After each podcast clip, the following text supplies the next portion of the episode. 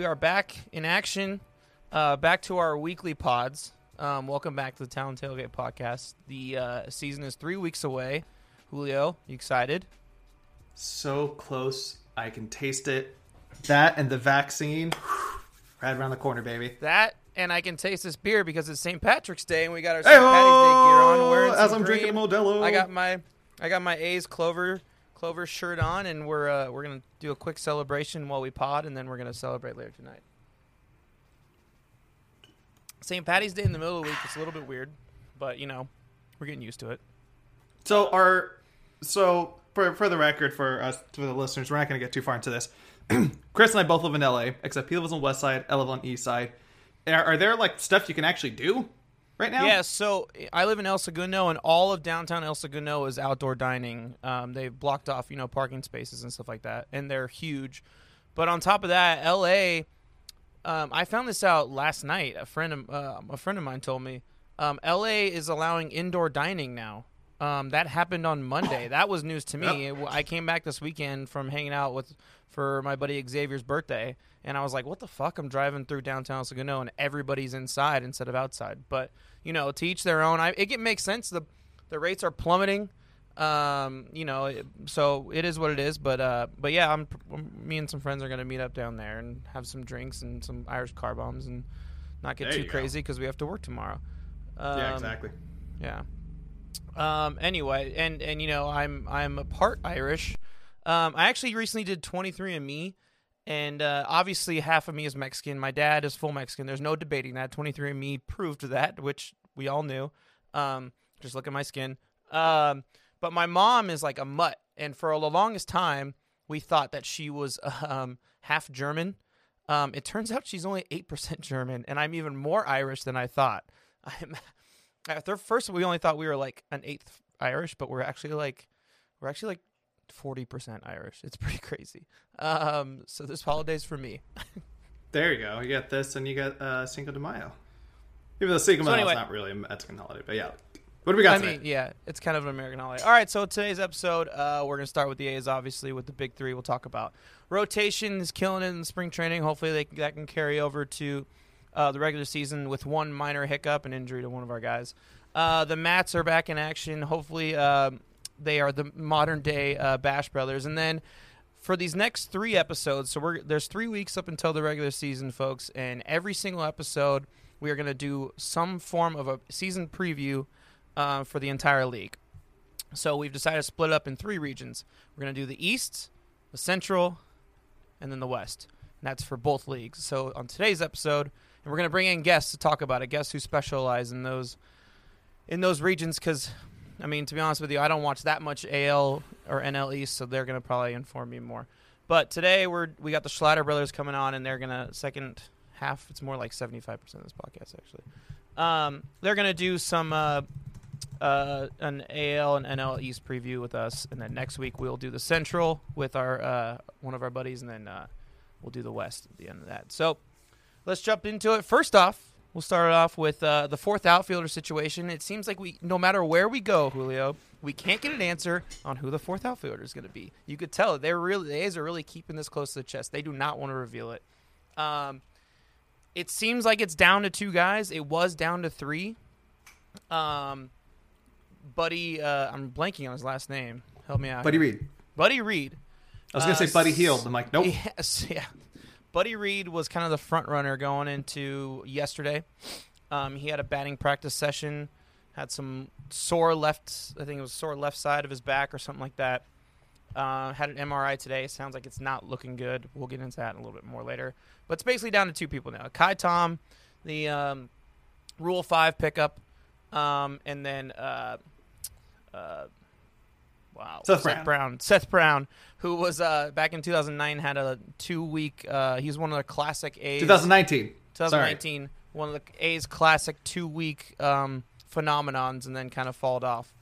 Um, normally, this you know, when we asked Alex about this, we didn't really get an answer. Um, I read a very interesting article from um, the love of my life, my future wife, uh, Katie Wu, um, who talked about it a little bit today. I'm just kidding. Um, and you know, normally this wouldn't be that big of a deal, but Ramon Laureano also got hurt today. It looks like he's going to be out for opening day, which slides Mark Canha over to center. So this spot is a lot more important than we originally thought, Julio.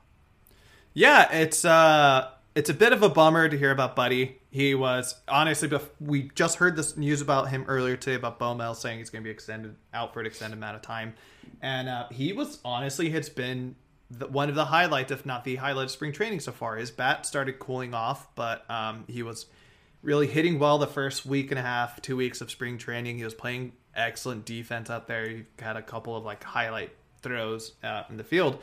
Um, but I think another person we should bring up because we were talking about him for a hot minute, and that was Luis Barrera. He was really hitting the shit out of ball for a hot minute. You were we were kind of calling him like the new Tommy La Stella because he was not striking out for a hot for a good while. But I think after we said that, you know, the strikeouts started going up. What were the numbers that I sent you? I think it was two days ago. It was like he was hitting like like three something, right? Wasn't it? It was like an insane amount, and like it was going so under the radar. And I was like, why aren't people talking about him? He's dipped back. He's two sixty seven now. Yeah. Um, but yeah, he was somebody that the the org was pretty high on him in the farm system. I think the one thing we should probably feel a little bit confident going into the season um, is I think we're in pretty good hands in terms of my, the minors. Uh, Yeah. We were pretty pessimistic for a minute because like we were seeing a lot of these like top 100 prospect lists. No ways were showing up on there. Um, but between guys like Barrera, seeing you know Buddy Reed coming out of nowhere, um, the A's seem pretty high on Greg Deichmann and then Cody Thomas as well, and it's starting to seem like it's turning around. Now, another thing I wanted to talk about in terms of what the outfield is going to do is our fourth outfielder position. Um, did Now you what, wait? Did you listen? To, yeah. Uh, did you listen to the? You listened to the game? I'm assuming, right? Or try to find if we have time. no, I didn't have time Yeah. today. Also, we should probably let, let's quick bitch sesh about this or complaint sesh. Hold on, let's You stay on have- topic, and then we'll bitch sesh. Well, then we'll bitch. Okay, sesh. cool. Anyways, Jed Lowrie hit a home run today. Um, uh, he hit a home run yesterday. He had a double today because you know, like Jessica Kleinschmidt, Kleinschmidt said, death taxes and Jed Lowrie doubles. Um, and Korak made a good point. He's like, don't be shocked if you know opening day comes around and Jed Lowrie's your starting second baseman, and if he is your starting second baseman going into the season, you're in fantastic shape in terms of that fourth outfielder spot because then uh, Chad Pinder can become your everyday left Tony fielder Kemp. while yeah Tony Kemp can go play out some there. So it's weird that um, you know I think we we both wanted kind of the more exciting pick. We wanted more of the name. Of course, I was clamoring for my dude Sespi. He's right there somewhere. I mean, you Um, wanted that. I didn't want that. No, I yeah, no, I said I said. I was I was. Oh, I thought you said we. I- I, thought you said we. I'm like, I, I don't remember saying No, that. I was saying we more wanted uh, a more well-known name. I don't know who was who was your guy that you were like, oh, we should go after blank person if they're available. I, I told you I didn't want it. I wanted I, I felt like that that spot like belonged to Chad Pinder. Um and and and I know Chad Pinder is very valuable as a utility guy, but but um I think he's more valuable in the outfield and I think that we have more depth in the infield. So I was willing to like, you know, I would rather him focus more out there, but I just felt like we had plenty of, of stuff in house, which actually brings me to a point I want to touch on that you brought about up about the farm system. So I think the worries weren't, and honestly, we didn't really have this worry until Jessica brought it on when she was on with us a couple months ago, when she said how depleted the farm system was, and then me and you looked at it and we're like, "Damn, you're right." But the issue with the farm system is, and I kind of said this to her in that episode. It all those guys are major league ready now, so we shouldn't be surprised that they're producing.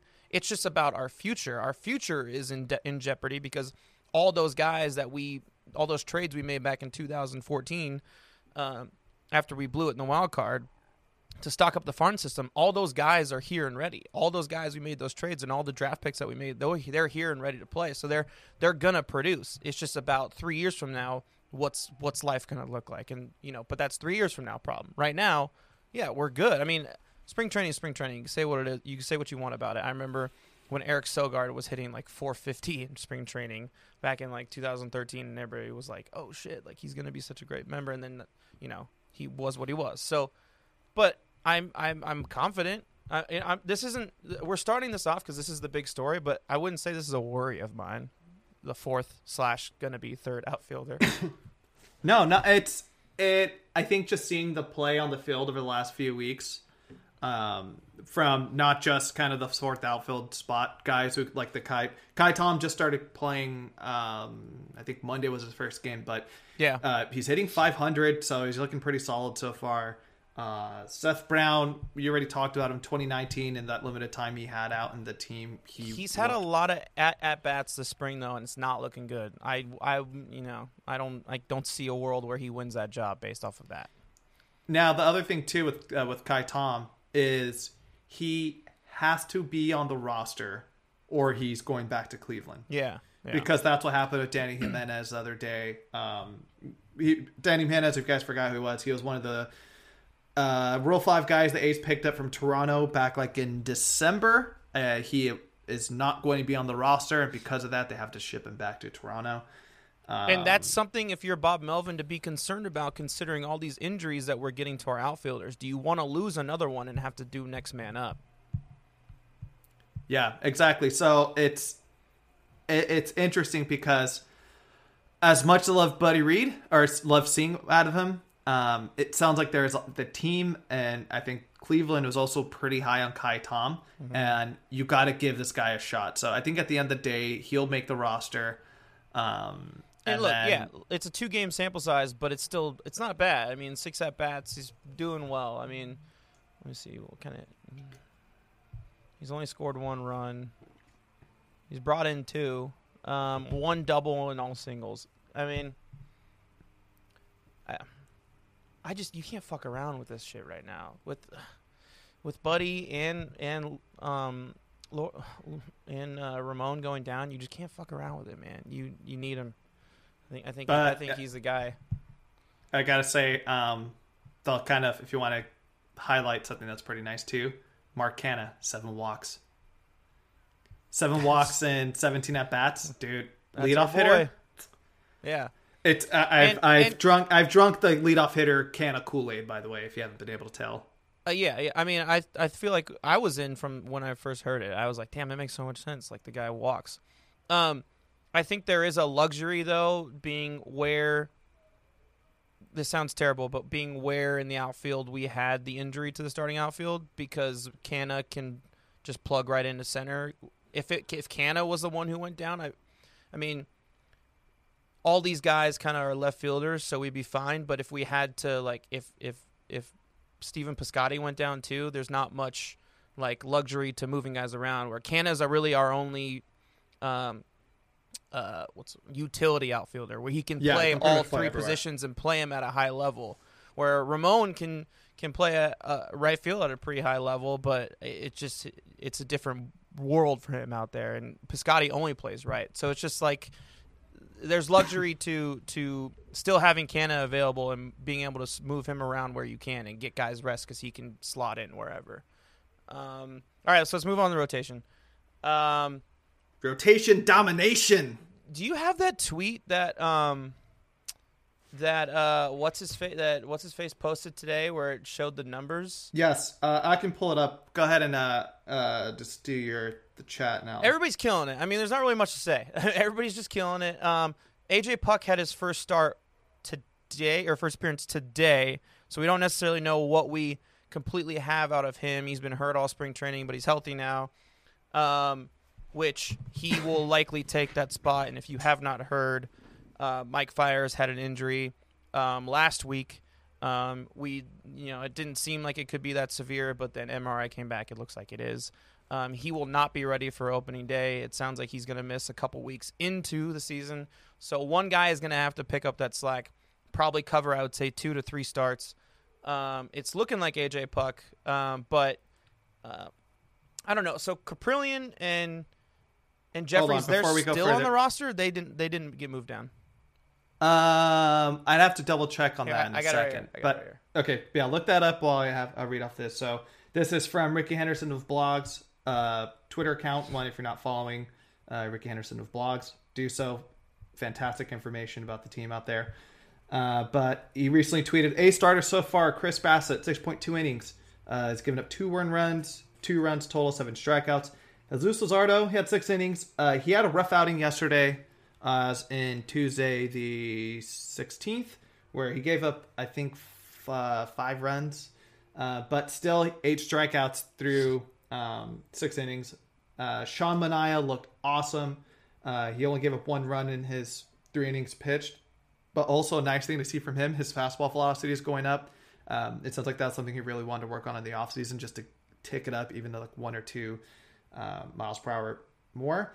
Frankie, late to the spring training start because of COVID, uh, but in his first start, he also looked great. Uh, three innings, two hits, no runs, two strikeouts. He gave up a lot and of then uh, a lot of runs considering how many innings he pitched. Though that's the one concern. Sorry, keep going. Frankie? Yeah. He only, no, it he didn't give up any runs. was it Frankie or was it uh? Never mind. Keep going. Uh, no, uh, Jesus Luzardo get, was the one who got Luzardo. Um, yeah, there was also one of the runs was unearned. He probably should have got out of that inning because I was listening, um, and there was an error by uh, Elvis at short. But and then uh, AJ Puk today, he only pitched two innings, two hits. He gave up two runs, uh, but he sh- three strikeouts in the first inning. He finished with four total. That being said, um, I I'm kind of interested to see where BoMel is going to handle this because we have to keep Puk really um, tethered, for the lack of better words. You know, Yeah.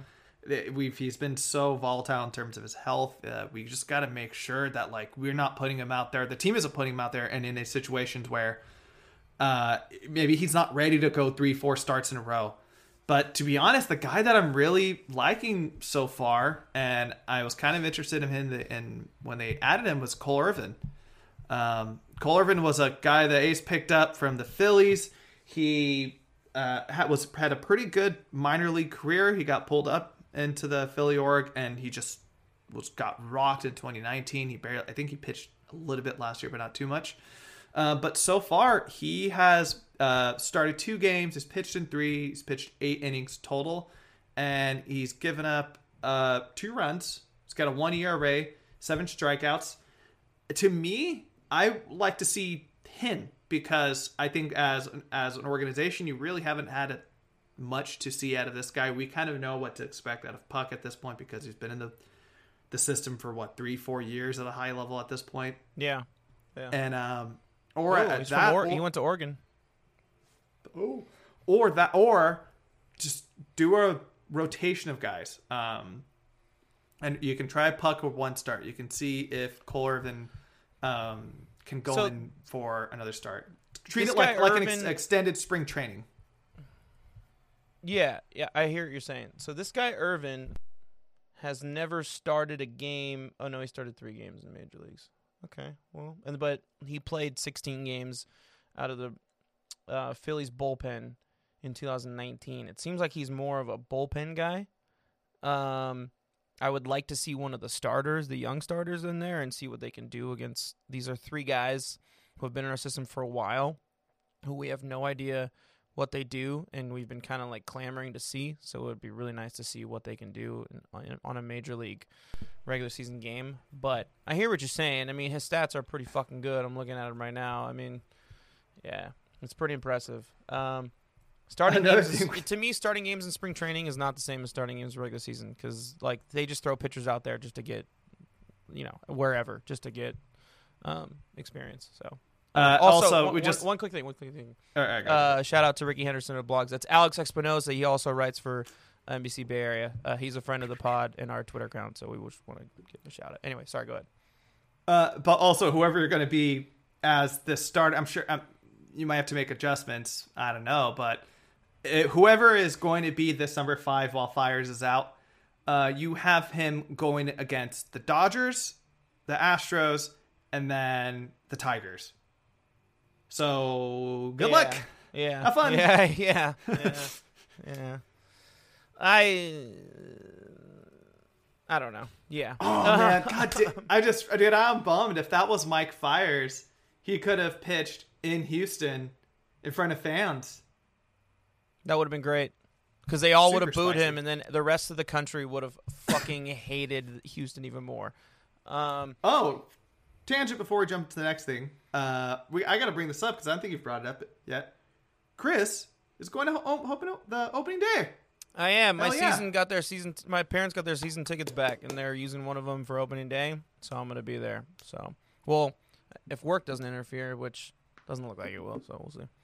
Um, all right, let's move know, on to our last. come down something. What's that? As he might be coming down with something, you know. I what? Get the fuck out of here. Oh, at work? Yeah, yes. Until and then my boss sees me on TV at opening day, like yeah. yeah. There's not gonna be many fans in the stands, so they're gonna have to cut to all eleven thousand of them. Um, all right, so uh, let's do the last uh, ticket on the big three, and then we'll um, we'll go into the season preview after the break. But uh, the Matts are back. The Matts are back. Um, Matt time. so the only like depressing stat amongst these these from these two guys is Chappie's only hitting 238. Um, but It's actually worse now. he's uh, hitting the shit out of the ball though. Like his two home runs that he have are just fucking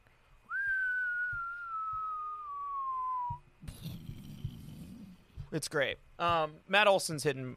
Uh, he's doing much better. He's hitting 362 or four home runs, 10 RBIs, um, 909 slugging percentage. Wow, that's pretty. he Impressive. looks awesome. Um, they yeah he he he talked about he straight up was honest and it's it's kind of interesting to hear. He's like I sucked last year. Um, his power was still there, but like we talked about this a lot during towards the end of the season on the pod last year. It was just like he's not a 200 hitter. We've seen enough of him to know that his low was going to be like 260s, 250s. There's no way he's going to be. I can't remember what his average was at the top of my head, but he was like low 200s. There's no way he was going to hit like that. And um, so far during spring training, again, you know, grain of salt, knock on wood, spring training, he's really crushed it. And Yeah. Chappie, he's not there yet. Uh, but he's made some fantastic plays over at third. He, it doesn't look like the hip is an issue at all anymore. And uh, honestly, if he, as long as his power is there, you pointed it out. The home runs he has hit are there weren't little little dinkers just over left field wall. They were like. 20, it was like if there were rows, it would be like 10, 15 rows back home runs. But but that is concerning. His hips are such a big part of your swing, and yeah, he looks really sexy over there at third base, making a highlight reel like he does. Yeah, he typically does. But but uh, um, that's not exactly a good test of your hip. So I mean, I- I think he'll be fine. He sounds like he f- he feels good. Um, he talks about it every day, but that's just athletes just saying bullshit like they normally do. Um, yeah, I you know I I think I it I hope this works out because there's a lot of pressure on these two guys now that Marcus is gone. Um, I'm hoping that Canha and um, and uh, you know Mitch Moreland, these guys can take a little pressure that that pressure off. But um, I think the veteran leadership is going to be the real thing that takes the pressure off them. So those guys can just fucking be who they are and just be the future Bash brothers. You know, like I just. You know, and, and and Jed Lowrie too. Like that's a leader that they already know, that they already trust, who was a leader for them a couple years ago. Like that's, I think that's an important um, addition to their clubhouse uh, for at least these two guys. And yeah, we'll see. I'm, you know, I'm excited for sure, for sure. I'm excited about the whole team, to be honest with you. So I mean, yeah, yeah. well, well, well, I'm sure we're gonna wait. a and these guys episodes. can be who they are. They can just be them. They don't have to like try and be something else to overcompensate for other shit. Like they could just fucking be who they are. Now in you're you're you know you're the you're the actual baseball player between the two of us. Yeah. Uh, how much of a difference do you think? Because there's been a lot of chatter, at least like on the radio broadcasts I've been listening to, of just Elvis. Oh yeah, Elvis played with El- Adrian Beltre, and now he gets to play with Matt Chapman. Now, do you think strategic, like strategy wise, do you think playing with another, you know, Adrian Beltre was a multiple time Gold Glover. He's going to be a Hall of Famer. Do you think playing with somebody like him and being able to pass off whatever knowledge you were able to attain from him to somebody like Matt Chapman, do you really think there's because Matt Chapman's he's a Gold Glover, he's a Platinum Glover, he's Only him and on the Arenado, the top two only on the hitting Like, side. what else can you learn? only on the hitting side. he, you, he's done it defensively. Like Adrian Beltre is one of the greatest of all time. Matt Chapman, if he keeps this up, is going to pass him. I don't think Adrian Beltre ever won a platinum glove award, but I don't know if actually I don't think the platinum glove existed. yeah, I'll say I don't think it existed. Yeah, I think that's a newer it's not thing. too old. So to be fair, but I don't think defensively there's anything that he could teach him. Offensively, yes. His approach, yes. Being silly while on the field to kind of like release some, you know, relax a little bit. Yes, that's one thing that Yes. they need desperately because they they don't do that. They don't have fun playing. I mean, maybe they have fun playing. They don't look like they're having fun playing baseball. the only guy who really does out there is Mark Canha. You know, like it, I think that's important. But um, Now, um, before or, uh, one, I'll do one quick thing. Before we jump into the preview, uh, we got another week of spring training ahead. What's one thing you're looking forward to watching? Uh, I want to see the development of, of the three young starters and see who wins that job. Um, again, I, I, I, I would say look at look at this these outfielders, but I think Ka'ai Tom has won that job already um, with the Rule Just Five. by- yeah, and- just because of the and being Five. somewhat productive in any way, shape, or form, which Brown has not. Um, and when they sent down the other guys uh, yesterday, I forgot who who it was. Um, uh, let me see. I actually have right here. Uh, my internet's not loading. Anyway, I think it was Grant sent down Holmes, Kaprielian. Yeah. no, no, I'm talking about outfielders. Um, when they sent down Okay. the other outfielders, I think Ka'ai Tom that was just kind of like his position to lose. Um, but with with the uh, with the young guys, yeah, I mean one of those guys is going to have to win that position. And it's a matter of who's being more productive now. So AJ Puk, unfortunately, is playing catch up. So let's see if he can catch up to Kaprielian and and Jeffries. Um, all right. So we're gonna take a quick break. We'll be right back with the Schlatter brothers for the East preview.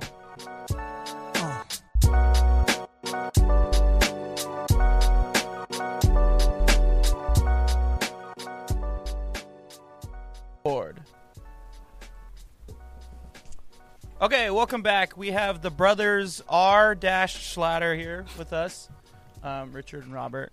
Does that ever get confusing? Richard, come on, Richmond, man. sorry, Richmond. Killing Richmond and Robert. Uh, uh, does that ever get confusing? Like, if you ever put your initials on things, do you guys have to like? Do you have to like differentiate by putting like R I Well, the dot the way our the, R O dot Schlatter? the way our dad always did it was he did R one, R two.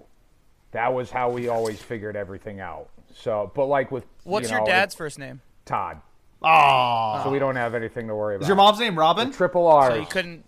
You couldn't No. copy like the the No. the CP the CP family the the Paul family. no, we could not. We could not. it's a shame. Our parents dropped the ball. What are they? Which one of you is closest to having a kid?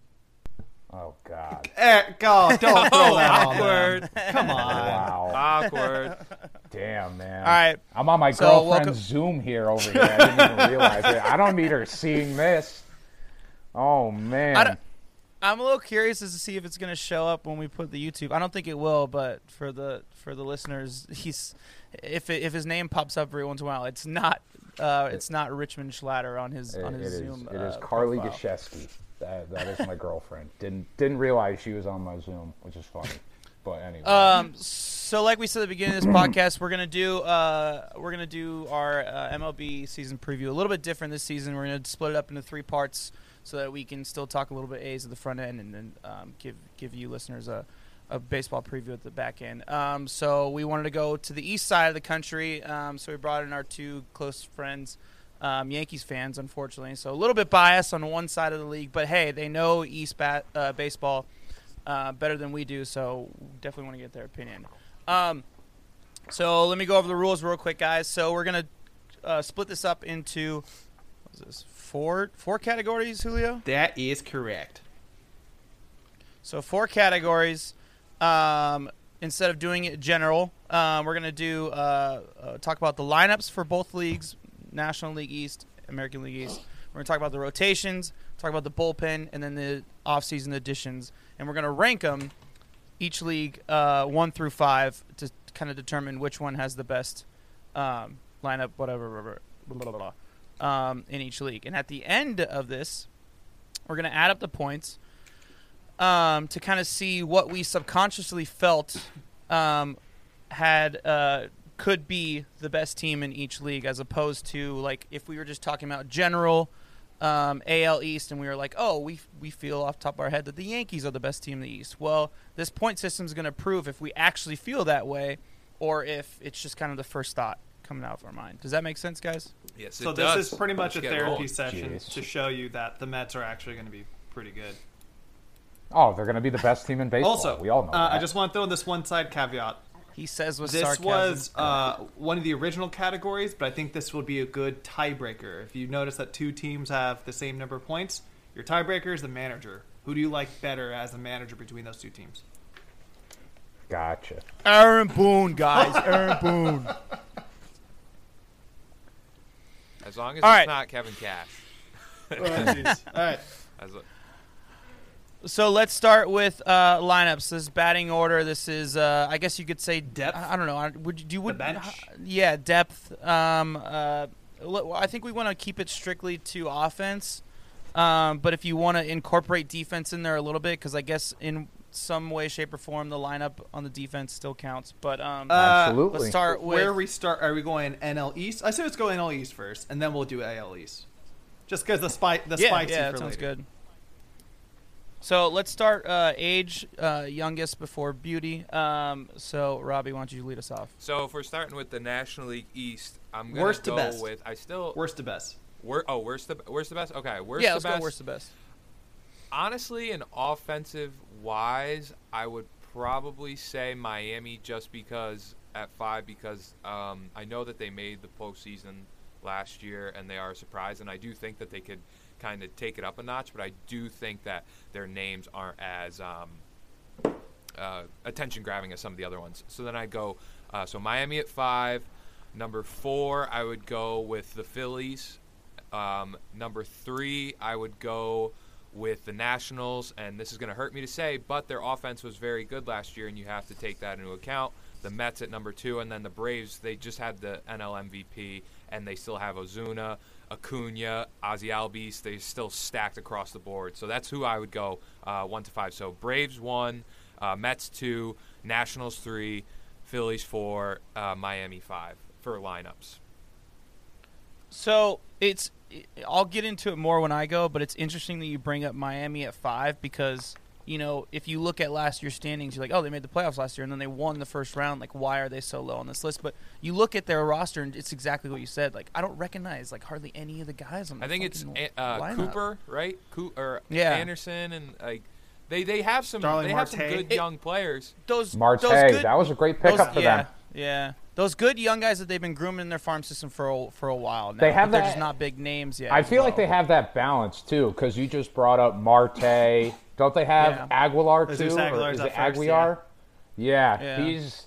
They got some. They got some boppers. I- or couple- But like, it's also gonna tie in with our last uh, our last category. Like, just all this entire division got acquisitions. Like they they just made them, and this is the one team that kind of like I think they if you sl- you know slacked. if you threw them like on in the AL, uh, either their centrals, I think they'd probably be higher up. But um, because like yeah, this, Yeah. the offense on this division's pretty nuts. Um, who do we got? Uh, let's go, Rich. Rich, go next. yeah. All right. Since we're going offenses, uh, I agree with Robert. Just simply because you know they're not a high-profile team, and nobody watches a lot of their games. Uh, I would go Marlins number number five. Number four. Now, to hear me out, just offense. I would go Mets. Ooh, here we go.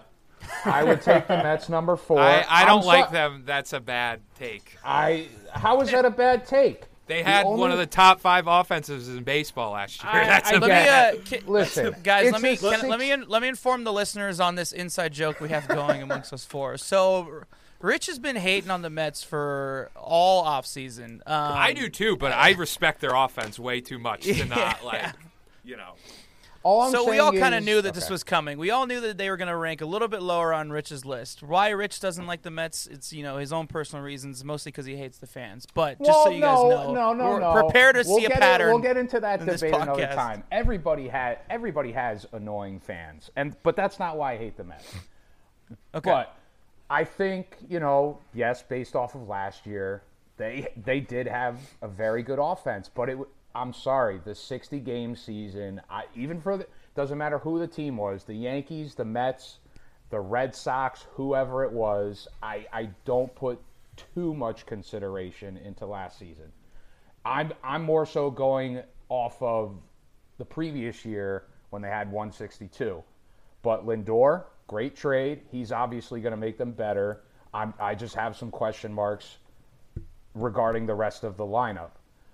Uh, number three, if and this is just if the guys play well, if they live up to expectation. I have the Phillies at number three. I think their lineup is very underrated with Harper. Didi was a great 60 game season. He was great. You know, I think some of those guys could step up. Number two, the Nationals, and number one, the Braves, bringing back Ozuna. I think that was huge for them, and I, it's going to be very tough to out hit the Braves next year, unless you're the Dodgers. So the, those are my rankings that I have for the NL. So I just want to throw a little wrench in your. We're, we're going off of 2019 uh, numbers. Well, during that season, of course, Pete Alonso hit the rookie record, 53 bombs. Uh, Jeff Yep. McNeil. That was the season that the balls were juiced out of like like crazy though. If you, I Well, mean, you know, bef- it's this is a conspiracy, but like, come on, there's more home runs Okay. that season than any season in the history of baseball. just, just to going off the Mets lineup from what I, you know, what it looks like on paper right now. I love Jeff McNeil. That guy, he he is an unbelievable hitter. I would love to have him in New York. He's a switch hitter too, correct? Or is he just a left-handed batter? Uh, I think he is a switch hitter. I'm trying to remember if my It- he was I- a big card in the show at, in the beginning. So shout out to the Jeff McNeil uh, face the show card.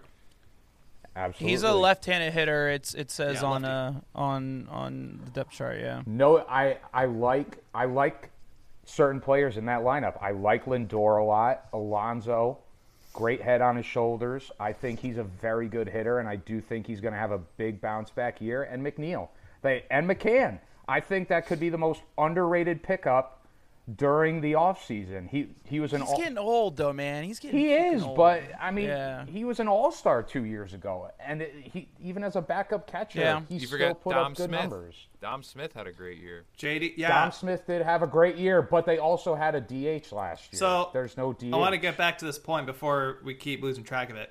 Uh, so yeah, that 2019 Jeff McNeil, uh, 23 bombs, he had 318.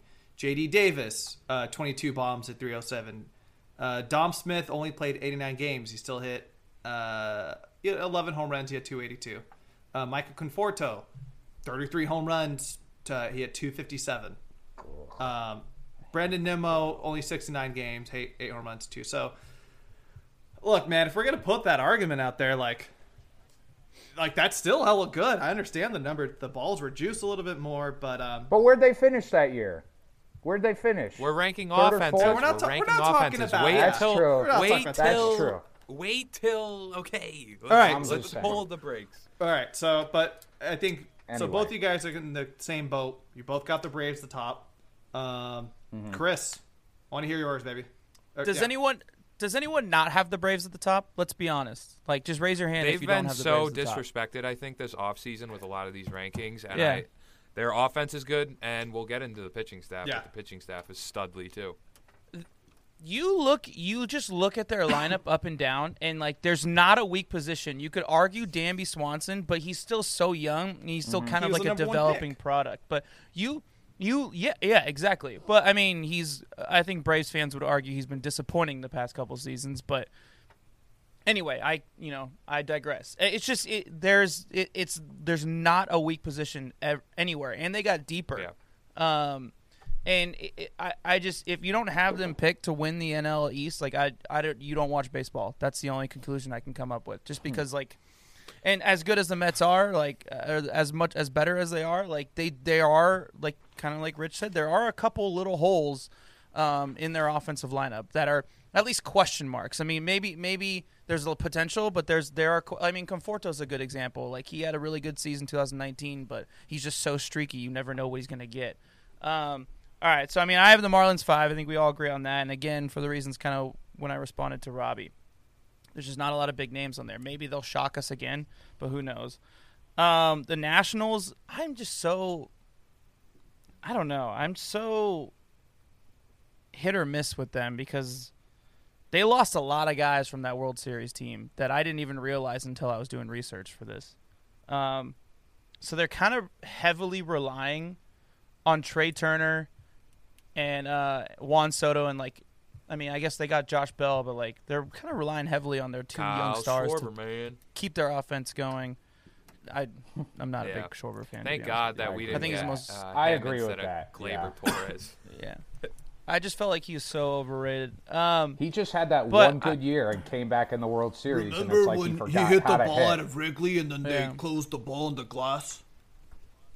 In 2015. He hit it. I stink. there. Love it. Love it. All right. Robbie has some sound effects for everybody. Just by the way, um, and and then like the rest of their lineups, just like a bunch of like meh, you know, like Victor Robles, meh. I mean, yeah, Yan Gomes, meh. I just, you know, I just can't get on board with that.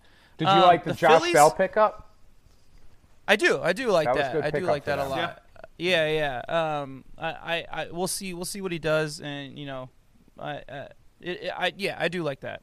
Um, the Phillies have a lot of pop in their lineup, um, so I have them at three just because who knows how they're going to hit the ball? They could just hit the shit out of it all season.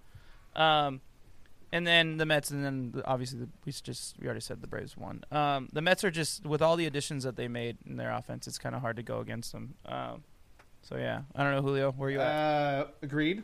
Uh, Miami uh, at the bottom.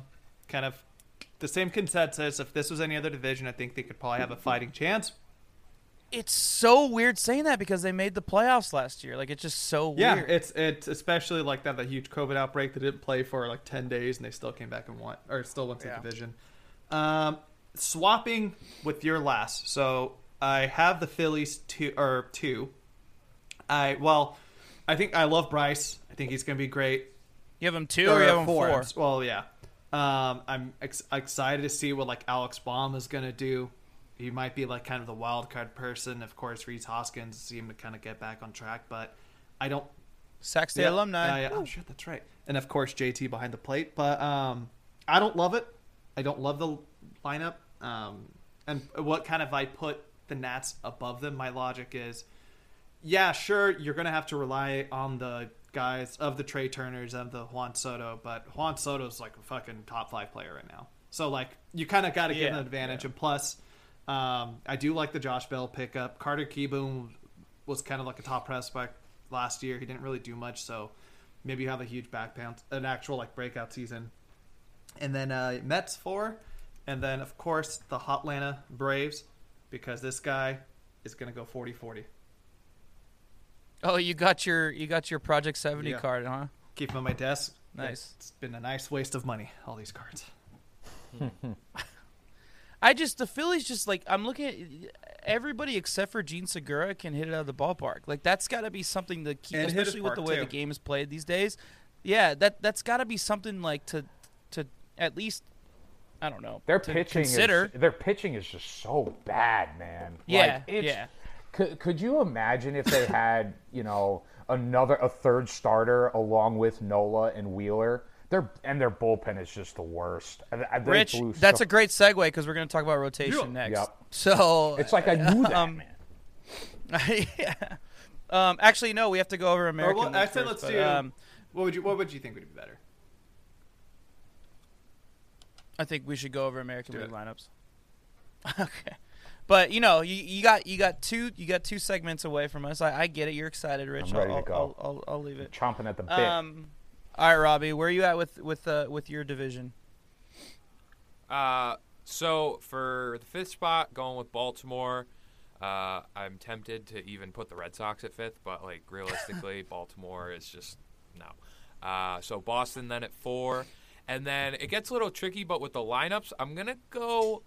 I'm gonna buy into the Toronto hype, and I'm gonna put Tampa at three, but then I'm gonna put Toronto at uh, at two, and then of course the New York Yankees at number one because I this is their year to get to the World Series. I don't care about any bias. Like this is a clear path. The American League is diminished, and I'm going to continue to say that throughout this pod whenever we talk about the American League East or whenever we talk about the American League. So easy, easy there. Uh, but the lineup is clearly possible. I mean, other than you're looking at, you know, the Dodgers and you know San Diego and uh, other lineups like that, where you're uh, at least on paper before the season starts that you're saying, you know, they uh, when they're healthy. Let's hope Giancarlo and Judge play uh, play 140 games. But um, I won't spend too much time and annoy you guys. But go ahead, Rich. No, I, I actually have those same rankings. I would go Baltimore, Boston, uh, Tam- like Tampa Bay. I like Arozarena a lot after what he did in the world in the playoffs last year. He killed the Yankees. He he hit well against the Astros, but I'm with I I'm a, I'm on the bandwagon for Toronto. They have a hell of a lineup. Bringing in George Springer. You know, you still got the young kids. You got your core with Bichette, Guerrero, Biggio. They all looked like they should. They were making strides last year, but I just, you know, I, I don't see anybody in the American League. I, I think the Yankees have the best lineup by far, barring health and other factors. You know, what are you going to get from Gary Sanchez? Is he going to be the the buck forty seven hitter you had, or is he going to be the juggernaut that he was when he first came up in 2016. There's a lot of question marks, but I do believe, without question, the Yankees have the most talent in the American League East.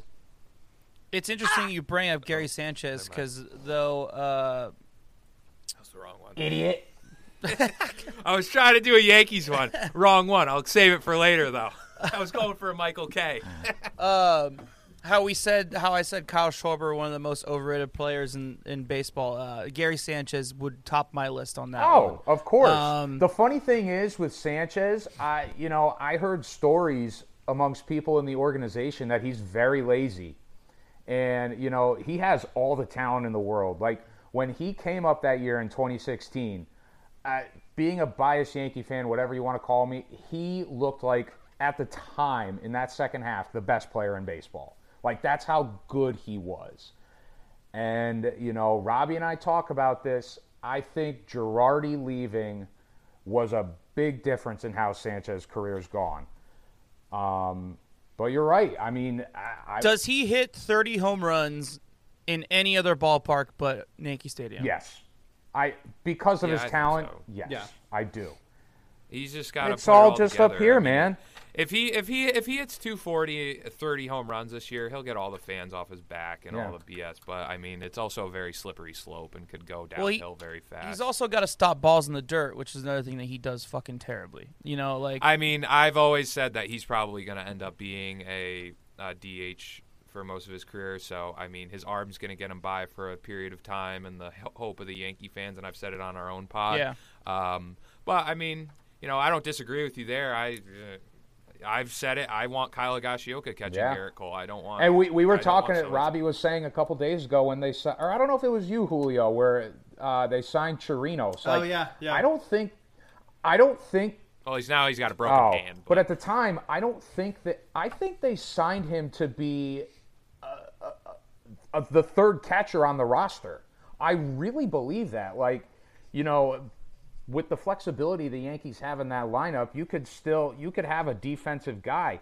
And I don't think they simply brought Chirinos in to light a fire under Sanchez. I think they're covering their own tracks and they're like, listen, we're you know, we picked up Gary's option this year, but we want to look out for our you know, we gotta look out for our best interest. Late in the game, I, I don't want Sanchez behind the plate.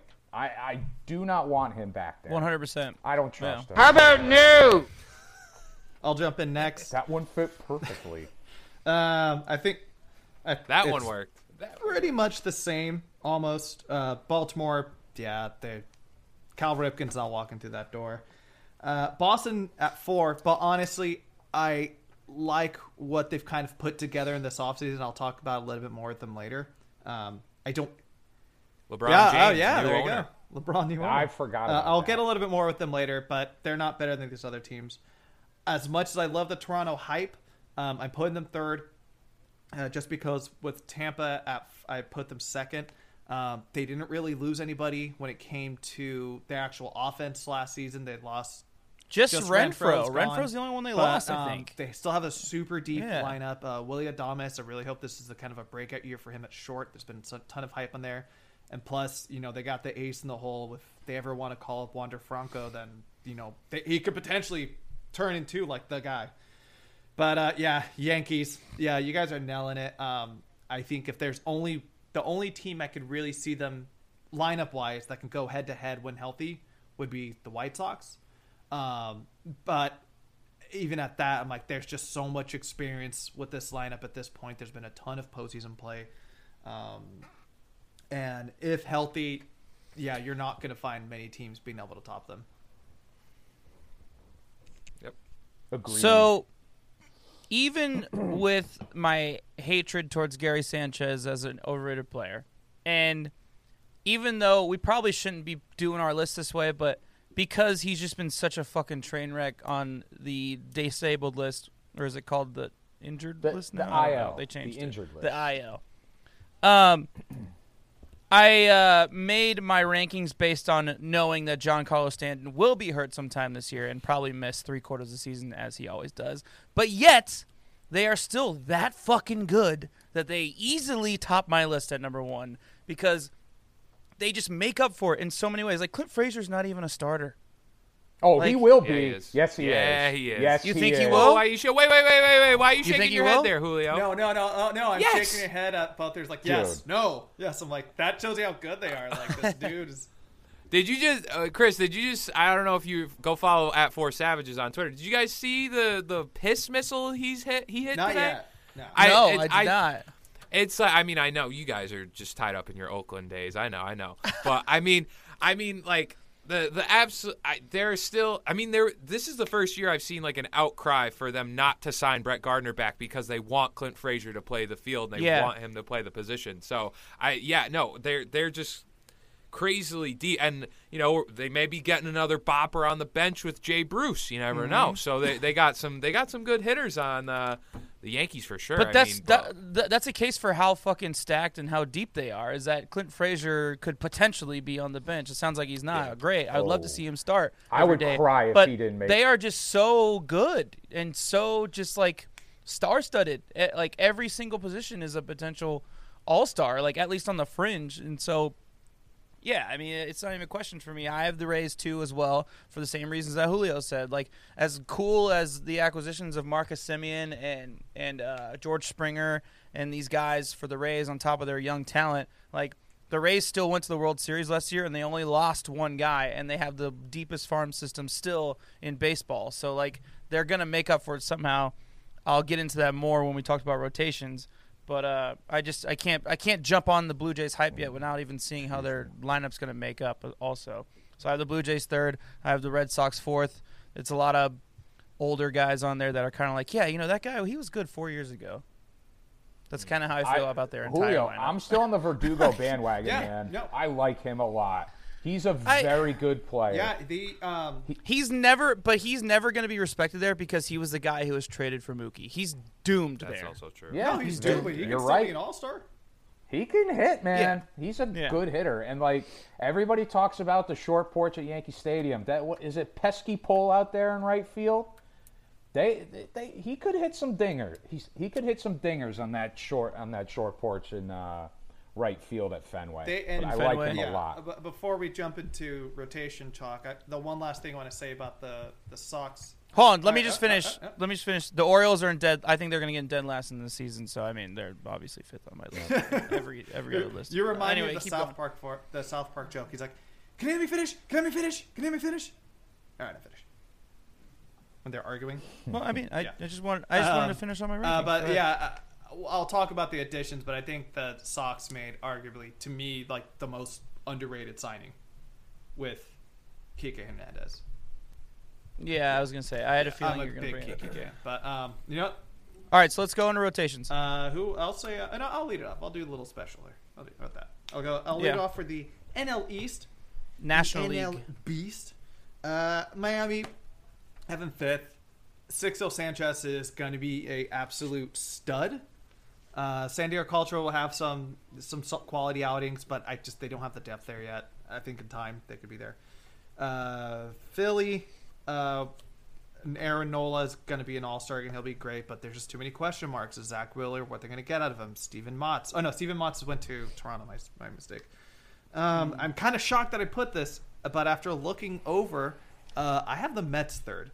While Degrom, you know what you're going to get. You know, another Cy Young. He's throwing absolute junk today during their spring training match. Uh, but yeah, there are some concerns. Stroman taking the year off. Uh, how is he going to be coming back there? Uh, Carlos Carrasco, yeah, he does have the high Ks, but uh, what you know, he's starting to get up there in age. How is he going to be able to play again?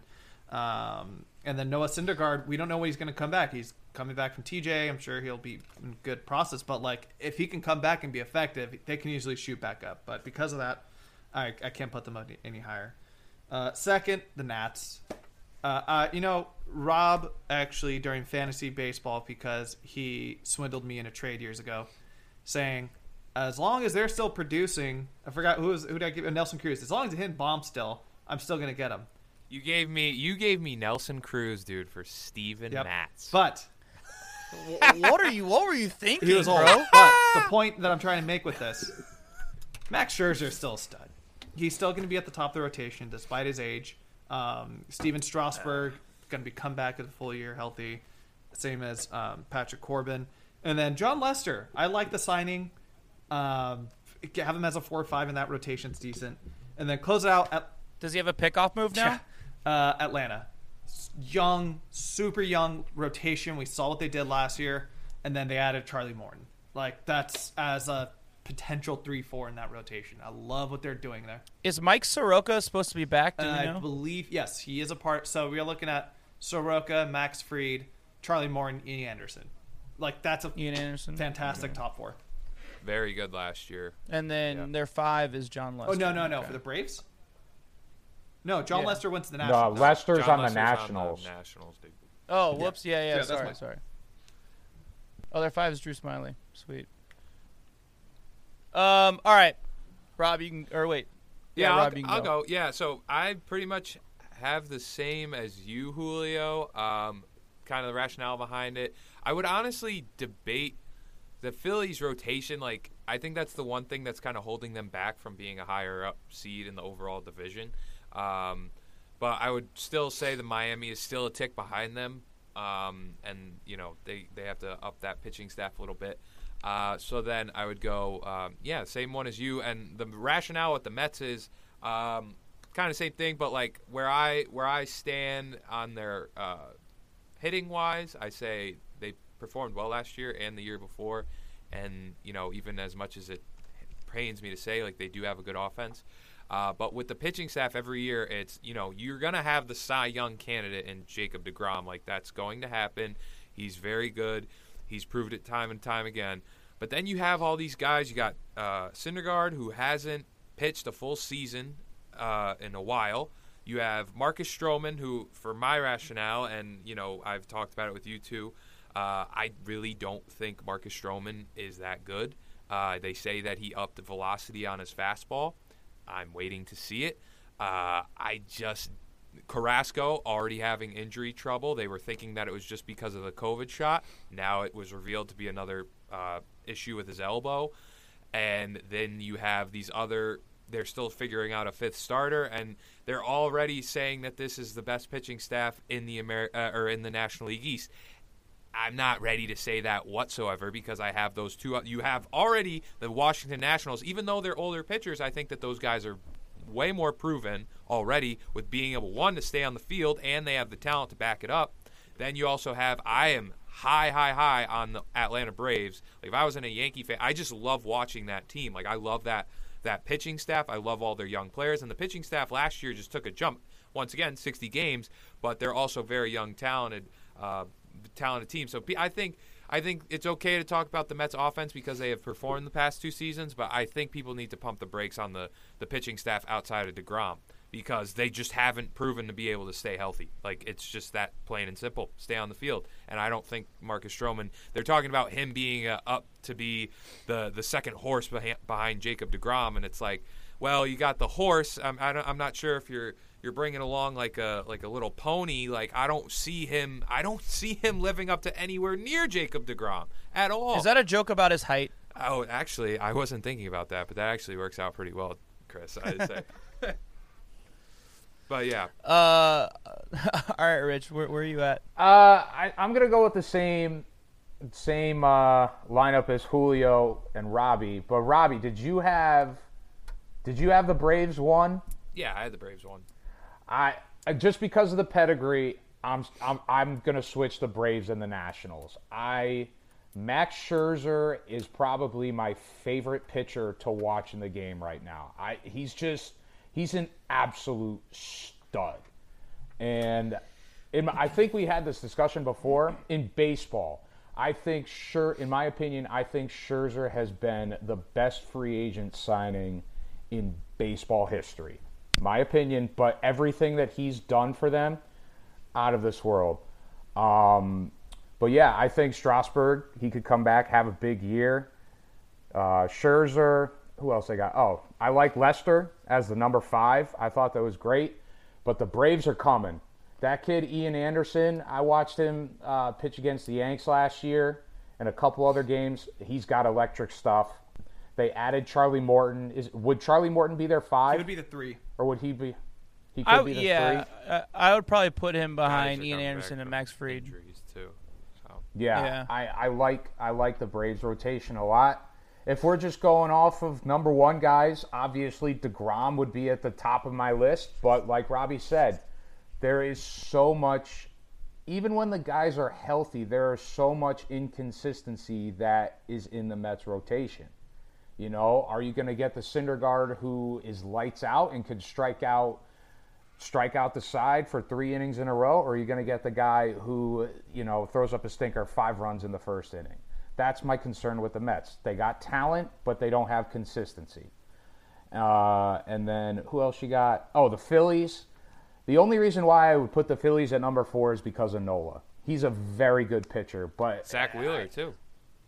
Zack Wheeler's good. He he is very good. I their their pitching just hasn't been able to put it together. I don't know why, and because I don't know that much about the Marlins, uh, I would put them at number at number five. But you know they were a playoff team last year, and maybe that that momentum will carry over. But yeah, I would. I at this point before the season, I would still have the Nationals at number one because of Scherzer and Strasburg and their pedigree. So let me ask you guys this question. I was ask, I was talking I was asking my my buddy Jackson about this this weekend. In the past 10, maybe 15 seasons, let's just say 10. Who would you say is the best pitcher in the league in the past 10 seasons? Like oh, like overall like in in terms of that entire work um uh, body of work. I think there's two people that are in that conversation. I think it's personally, I think it's Kershaw. I think it's Scherzer. Um, depending on where your loyalties lie, I think a lot of people would say Scherzer or Kershaw. Verlander. I think we had Um, this conversation during the World Series. I think- I think Verlander can definitely be in that conversation. I feel like he's the decade before though, no, he was still. because I feel like he got a lot. He he got a lot of his his big accolades kind of like around 2010, and then he fell off a little bit in the middle of the 2010s, and then he he came back uh, big time around when he went to the Astros. But uh, throughout from 2010 to now, Kershaw and Scherzer like they've been lights out for that entire time. And in the middle of 2010s, like it was a discussion of which one of those two guys is probably the best in the league. I don't know. I mean, I would go with Scherzer because of consistency and because he has a great playoff record. But um, but that, I mean, that definitely. I, I don't know. Yeah, what do you guys think? I, I, those two have been very good, but I'm still a big Mad Bum guy. What he did in the playoff was it 2014 yeah, where he was dot. I, I really like Bumgarner. I don't did he. I don't know if his numbers were as good as Kershaw's and Scherzer's. I just I like Bumgarner because he always came up in big spots, no matter. I mean, he came in and closed out the World Series, pitched three innings on what three days rest or something like that. Uh, but I would agree with you, Chris. I I think the two guys who you who you got to put in there are Kershaw and Scherzer, and I I might give Scherzer the edge because of the better pro, better than Kershaw, probably because of the uh, playoff performances. I would say. yeah, say. the consistency. yes. Yeah, uh, for the That's record, um, both Verlander Cy Youngs, 2011 and 2019. 2011, 2019. But what what was what's what's his stats look like in the middle of 2010s? Because I remember him like really falling off in the middle of 2010s. Yeah, people were saying he didn't know how to pitch anymore, or that he didn't have the gas. Yeah, he uh, pretty much 2010 through 2013 he was an All Star every year. was not an All Star again until 2018. So yeah, uh, uh, and also Kershaw and and Scherzer have the same number of Cy Youngs during that time. Um, Chris, close us out.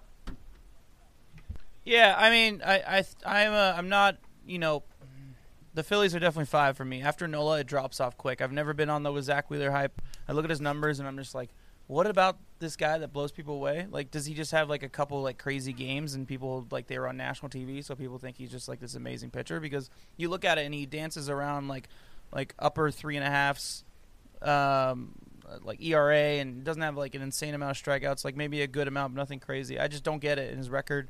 I'm one of those old school guys who still looks at the record because I think that's still pretty important. Um, uh, Marlins are four for me because they just have so much potential. I think in three years we're going to be talking about them as potentially one of these best rotations in this division, uh, but they're still very young. And this is going to shock you guys, but there's just too much uncertainty for me with the Braves because they have their two studs are two young guys, and like I just I want to see what they look like with like an, uh, their opposing their opponents having like a full off season to really like scout them. You know what I mean? I, I just maybe that's a a misguided way of thinking, but like I love the Charlie Morton acquisition though. Um, but I don't know. I just don't trust him. I just don't trust him yet. And and I would love to be proven wrong. I would love to be proven wrong because I really like those. I really liked watching those guys in the playoffs last year. Um, then I have the Mets second, and honestly, when you have the best uh, when you have the best starting pitcher in all of baseball, I think that you should get a little bit of a bump, um, in my opinion. Um, and and you know, regardless of what the question marks with health and stuff like that are, you still got Degrom. Um, and then the Nats are one for me just because of that one through three punch is just brutal. I mean, those guys are getting older, but they're still fucking. All three of them are still studs, and they you could argue they're the reason they're them and Soto are the reason why they won that World Series in 2019. Um, I think didn't those three guys pitch in every single game or, or some form of that? Maybe Corbin didn't pitch in every single game, but I'm pretty sure, or maybe it was Scherzer because he was Something hurt, like right? that, yeah. But I think I think I think it was I think it was Strasburg and, and, and Corbin pitched in every single game. Like that's fucking wild to me. Like I don't know. I just I love their rotation. I was not going to pick against them. All right, so three out of four went with Atlanta though. So, but also, uh, yeah. you're not. I can see it though. Like they're they're they're young, they're fucking so talented, but I just got to see more. I've seen guys like this in their first two seasons just light it up and then completely fall off. All right, the New York Mets. Jesus. All right, so let's But let's anyway, jump over. just saying. we're going to the American League East. Uh, same as last time. I'll go ahead and lead it off at the bottom at five. Uh, Baltimore. Yeah, there's. I don't know. We can really Felix Hernandez and Matt Harvey come back. Doubt it, but there you go. Uh, Boston. Yeah, they. I like the Garrett Richards pickup. I think he'll have a decent season. He was pretty solid back with uh, I think the Padres this past season, but I don't think they really have it there. Um, at third, three, I have Toronto. Excuse me. Love Hyun-jin Ryu. I think he's really to be. We're to see this kind of form of him for the rest of the way. Um, Steven Matz at the back of the rotation, and then Nate Pearson uh, coming back for a second season. But I think there's just not enough depth there to really put them any forward. Uh, Tampa is still number four, or still second. Um, they lost Blake Snell. They lost Charlie Morton. But uh, there's a lot of hype this year with Tyler Glasnow going into the season. They picked up Michael Wacha, and uh, they won the Chris Archer trade because they brought him back. and who knows? Maybe they might be one of those teams who kind of bring in the damaged goods and can repair them. Uh, but first, I got the Yankees. Uh, just Gerrit Cole every five days. Corey Kluber. There. The, the, the one thing I'll say about this though is I don't think this was a really strong division when it comes to pitching, which shouldn't be a surprise. Um, I think the Yankees have a ton of upside that's there, but there's a lot of question marks once you go past Cole. Um, even in terms of consistency when it comes to health, when it comes to guys uh, just being able to pitch a consistent, like good, like six inning games, it's hard to find that across this division. But it's pretty much the same across the board. Uh, all right, Rich, you go next. Uh, I'm going to agree with Julio. Uh, I I go in that order: Baltimore, Boston, um, Toronto, and Tampa, or Toronto, Tampa, New York. I think you know, Ryu is a great starter, uh, but you don't know what you're going to get two through five. A lot of injury prone players who are trying to make big comebacks. Tampa losing Snell was Older guys too. yeah. Uh, Tampa losing Snell, that's a big loss. Um, and the gla- the Glasnow hype is real. Um, but there's a lot of question marks at the back, you know, throughout the rest of their rotation. Archer, he has not been good these past couple years. Wacha, huge question mark. Rich Hill, very injury prone player. Uh, but like Julio said, when you have Gerrit Cole pitching every five days, that's uh, that, that that how could you not favor the Yankees? But um, you know the clue, and, and again, uh, the like Julio said, the Yankees have so much upside. You got Kluber on a one-year deal for 11 mil, but is he going to stay healthy? You don't know how Severino's going to bounce back after Tommy John surgery. Um, and even when he was pitching, he was very inconsistent. There, there's a lot of question marks in the Yankees in the Yankees rotation, but in this division, I will give them the edge over everybody else. Yeah, All right. I have the same Fair enough. thing. Just uh, I would switch out the Red Sox with uh, the Blue Jays because I think outside of Ryu they don't really have much. And as I said, I think that Yankees have a high upside with the uh, starting pitching, but it could uh, end up going not the way they hope so because uh, you know Brian Cashman has to finally deliver on something, and he he put all the chips in the middle. So we'll see how it turns out. I think losing Tanaka is going to kill him. I, I'm not gonna like. Yes, Tanaka. He definitely lost. Why? some Because of the consistency he kind of brought to the rotation Yeah, and like grounding I- it. Yeah, he just and he was a big game pitcher, and in New York, that's what you need. He definitely lost some zip on his fastball, and I, I was talking to someone about it. I mean, the guy got hit in the head by a line drive last year. Eh, you know, even though it was a 60 game season, he he wasn't great, but you know, I still think you know he was a vital part in that rotation and their success, and they're really gonna miss him. Really gonna miss him. So I was I didn't mean to look uninterested. I was trying to look up the stat that I texted Julio a couple days ago about the Rays, um, and I just couldn't find it. Um, uh, I I mean the Orioles are fifth. I, I, every, again, I already said it. They're getting last in every single category for me in this podcast. It's just it's brutal. Um, the Red Sox are very uninteresting to me. Um, Garrett Richards, I've never been a fan of. Julio only likes him because he has this weird affinity for the Angels for some reason. I don't know why. Probably because he lived in Anaheim. But um, he always really likes Angels players. I'll be honest, I Um, completely forgot he was on the Angels. Oh, really? I just remember. I remember him. Well, it's Padres, subconscious. but Um, uh, the Blue Jays they intrigue me for all the reasons that you said, Rich. Um, I love Ryu, but uh, after that, it's a lot of guys who are on prove it contracts, and it feels like they've been on prove it contracts for like three years now. Mm-hmm. Like Robbie Ray, Steven Matz, and Tanner Roark, and Ross Stripling really have all been signing like one year like prove it deals to try and get their long term deal, and it feels like it's been like three years for all of them. Like he, like Roark did a stint with the A's a couple years ago on one of those type type of deals, and it's just like, all right, well, it, there's just too much uncertainty, and it'd be cool if it works out, but we'll see. Um, and then I have the Yankees second. Um, for the also same reasons. When you have Gerrit Cole, it's like the Jacob Degrom effect, in my opinion. When you have Gerrit Cole, it just lifts your rotation to the top. I'm very con- concerned about the rest of your guys' rotation. place? Being completely honest. Yeah, um, and then I have the Rays in first, and here's why. So yes, they lost Blake Snell. I think Tyler Glasnow is is the real thing, but so I'm I don't have numbers specifically, but I know it was six prospects. So of the top 100 prospects in all of baseball this year, the Rays have eight of them. Guess how many of them are pitchers? I just told you six of them. Sorry, I just ruined that stat. Six of them are pitchers.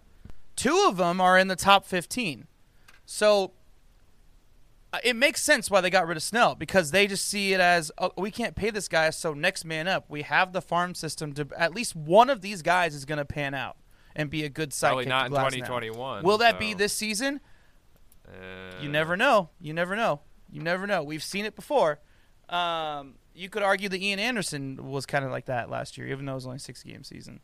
But it just makes me feel a lot more comfortable about their rotation. And again, sorry guys, but it just feels like it falls off a lot after after Cole with you guys. yes, uh, No offense yeah, taken. I mean, yeah, it it it does. I will say if if we're gonna overreact to spring training, which I am strong, you know, strong against, but I can't deny that they haven't looked pretty solid, and um, they've shown that they've been able to truck over the finish line of reaching hundred wins with you know just below average starting pitching. It seemed, or not below average, but like teetering on below average. It seems at points. So um, before Cole, But you know why they've been able to do come that? back in July too. We'll see what he does. People forget about that, but That's true. That's no, that's true. But Yeah, it- but that's a the tough injury to come back and just be lights out after that. You typically need an off season to really stretch that arm out and, and, Was- and see was what that, your elbow's uh, going to do. I feel like Germán in 2018. Go ahead- go ahead, Rich, That won ahead. like 17 games. Yo. But then he also had like an eight. 20. He had like eight runs of support every game or some shit like that, right? yeah, that was him. It's like, of course Yeah, you're going to win I think 17 his ERA if you got that danced runs around behind you. four. Yeah. Yeah, but like I, I, I get what you're saying, Julio. But when you're watching Germán and his electric stuff and how he was getting batters out, like he's got filthy stuff. And it, yeah, he's got a great lineup behind him. But you look at the intangibles and what he can do with the ball, he's filthy. He's like, But if if we're going off of raw stuff right now, I know I'm going to sound crazy. Just off his stuff, you could argue to put him up at the number two spot behind Cole. You could. I Who are you, wouldn't. the- like, I who would are you, the New have Over him York as- Kluber? Post, dude? What are you doing? I saw that article in the New York, the do New mean, York what am I Post today.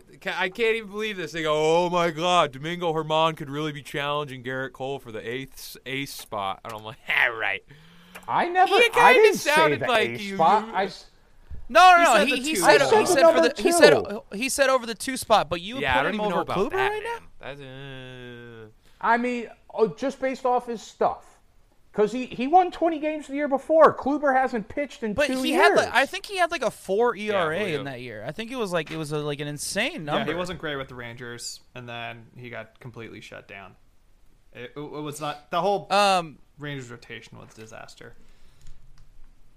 So I, I just want to touch on something Robbie said. Like like yeah, the rotation's never all that great, but they still win 100 games. Well, the reason why they win 100 games is the next category we're about to hop into because they've had the best of this category in all of baseball for the past two seasons, and it's just like it's overwhelmingly dominant that your guys your guys' your guys' uh, bullpen, and we're in an era where bullpens can do that. They're, they're like you know you build up. You, the rotation is kind of what it is, and bullpens kind of ride you through the season or the playoffs. So let's jump into that. Um, I think since we're talking about the AL East and bullpens right now, we should start with that. So uh, I don't know, Julio, why don't you start it Oh, off me? this time? Wow.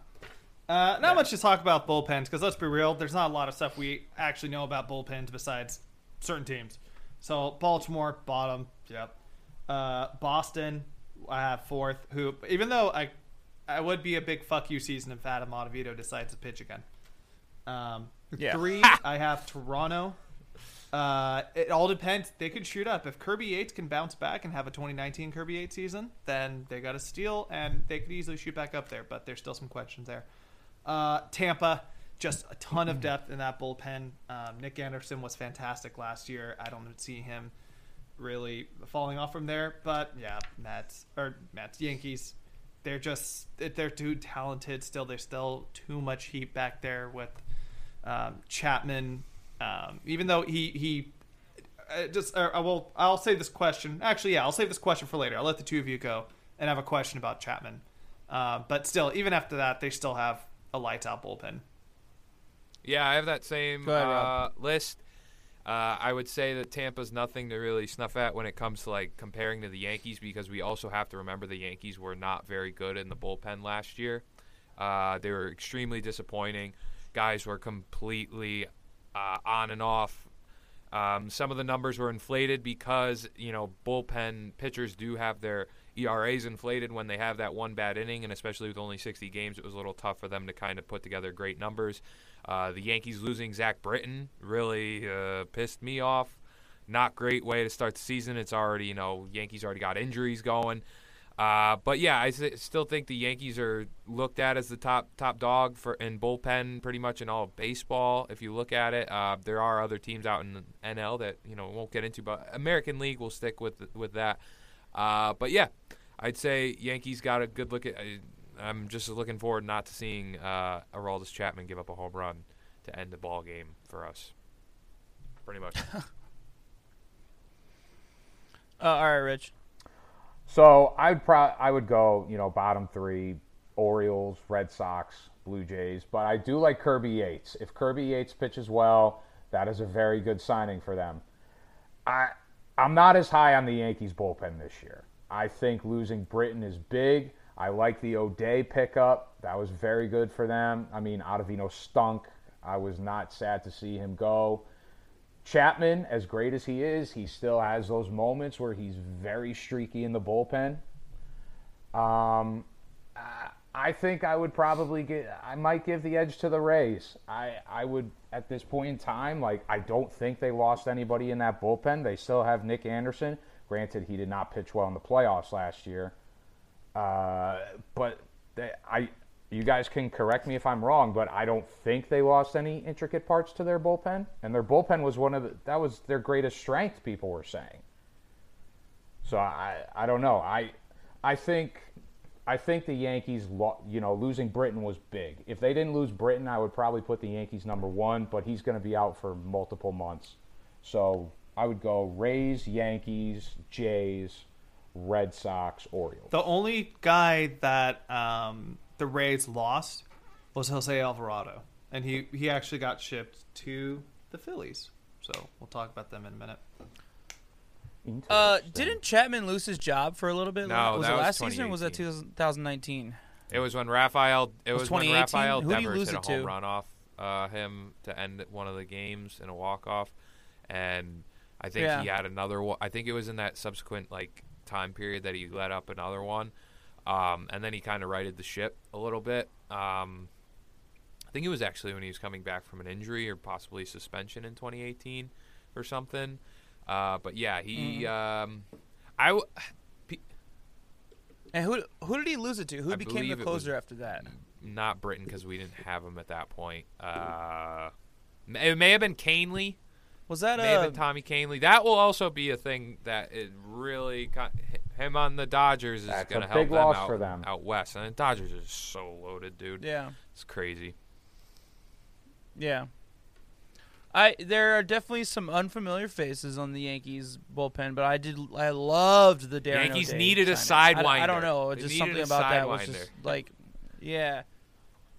The Britton shit. I mean, that sucks. That blows. Um, but that yeah, I I. I still have them one, man. I don't know. I just I, there's just something about maybe it's the reputation that they had in 2018 and 19 that's like making me think that way. So it's just like driving me towards feeling that way. But they're they're still one for me. The Rays are two. Here's the thing about the Rays is like they didn't really have a strength last season. They did everything so above, like just so well, so good. Not above average, not great, but it was just like good, and that's what kind of like led them to the to the postseason. Like uh, just every part of their game. Um, I don't. I didn't know enough about the Jays except for for um, uh, what's his face, uh, Kirby Yates. Kirby Yates. Um, so I put them at three, but then I look at the Red Sox and the Orioles, and I didn't really notice very many names. So I put the Red Sox because I could recognize a couple. Put the Red Sox four and the Orioles five. Um, so I think we all had the same thing. Yeah. So my Yeah. question. Oh no, Ri- Rich, you I had, had the you Rays, had the Rays number first. one. I did, yeah. So now that um, we finished, like, you guys kind of answered it. Are you scared of the yips of Chapman? It's been a consistent thing the post last season. You know, he gave up the bomb and and uh, what was that game four, game 5 not- I- with Phillips, and then of course the year before he had the walk off, threw out the walk off home run to Jose Altuve. Even going back to 2016 with the Cubs, you know, he gave up a game winner in Game Seven. The Cubs eventually came back, but like, do you think this is just something that he, he it's just in his head? Do you think he can get out of this? Only one way to find out. I You don't gotta really get there. You gotta see if he's gonna just do it. It's not. I don't as- know. You know, he's just got to get over the hump. Yeah, it's like you got to throw the baseball, you got to throw strikes, and you got to get them out. It's not as easy as saying like, I, I, it's. I still think he's a top three closer in baseball. You have H- Josh Hader in Milwaukee, and then who?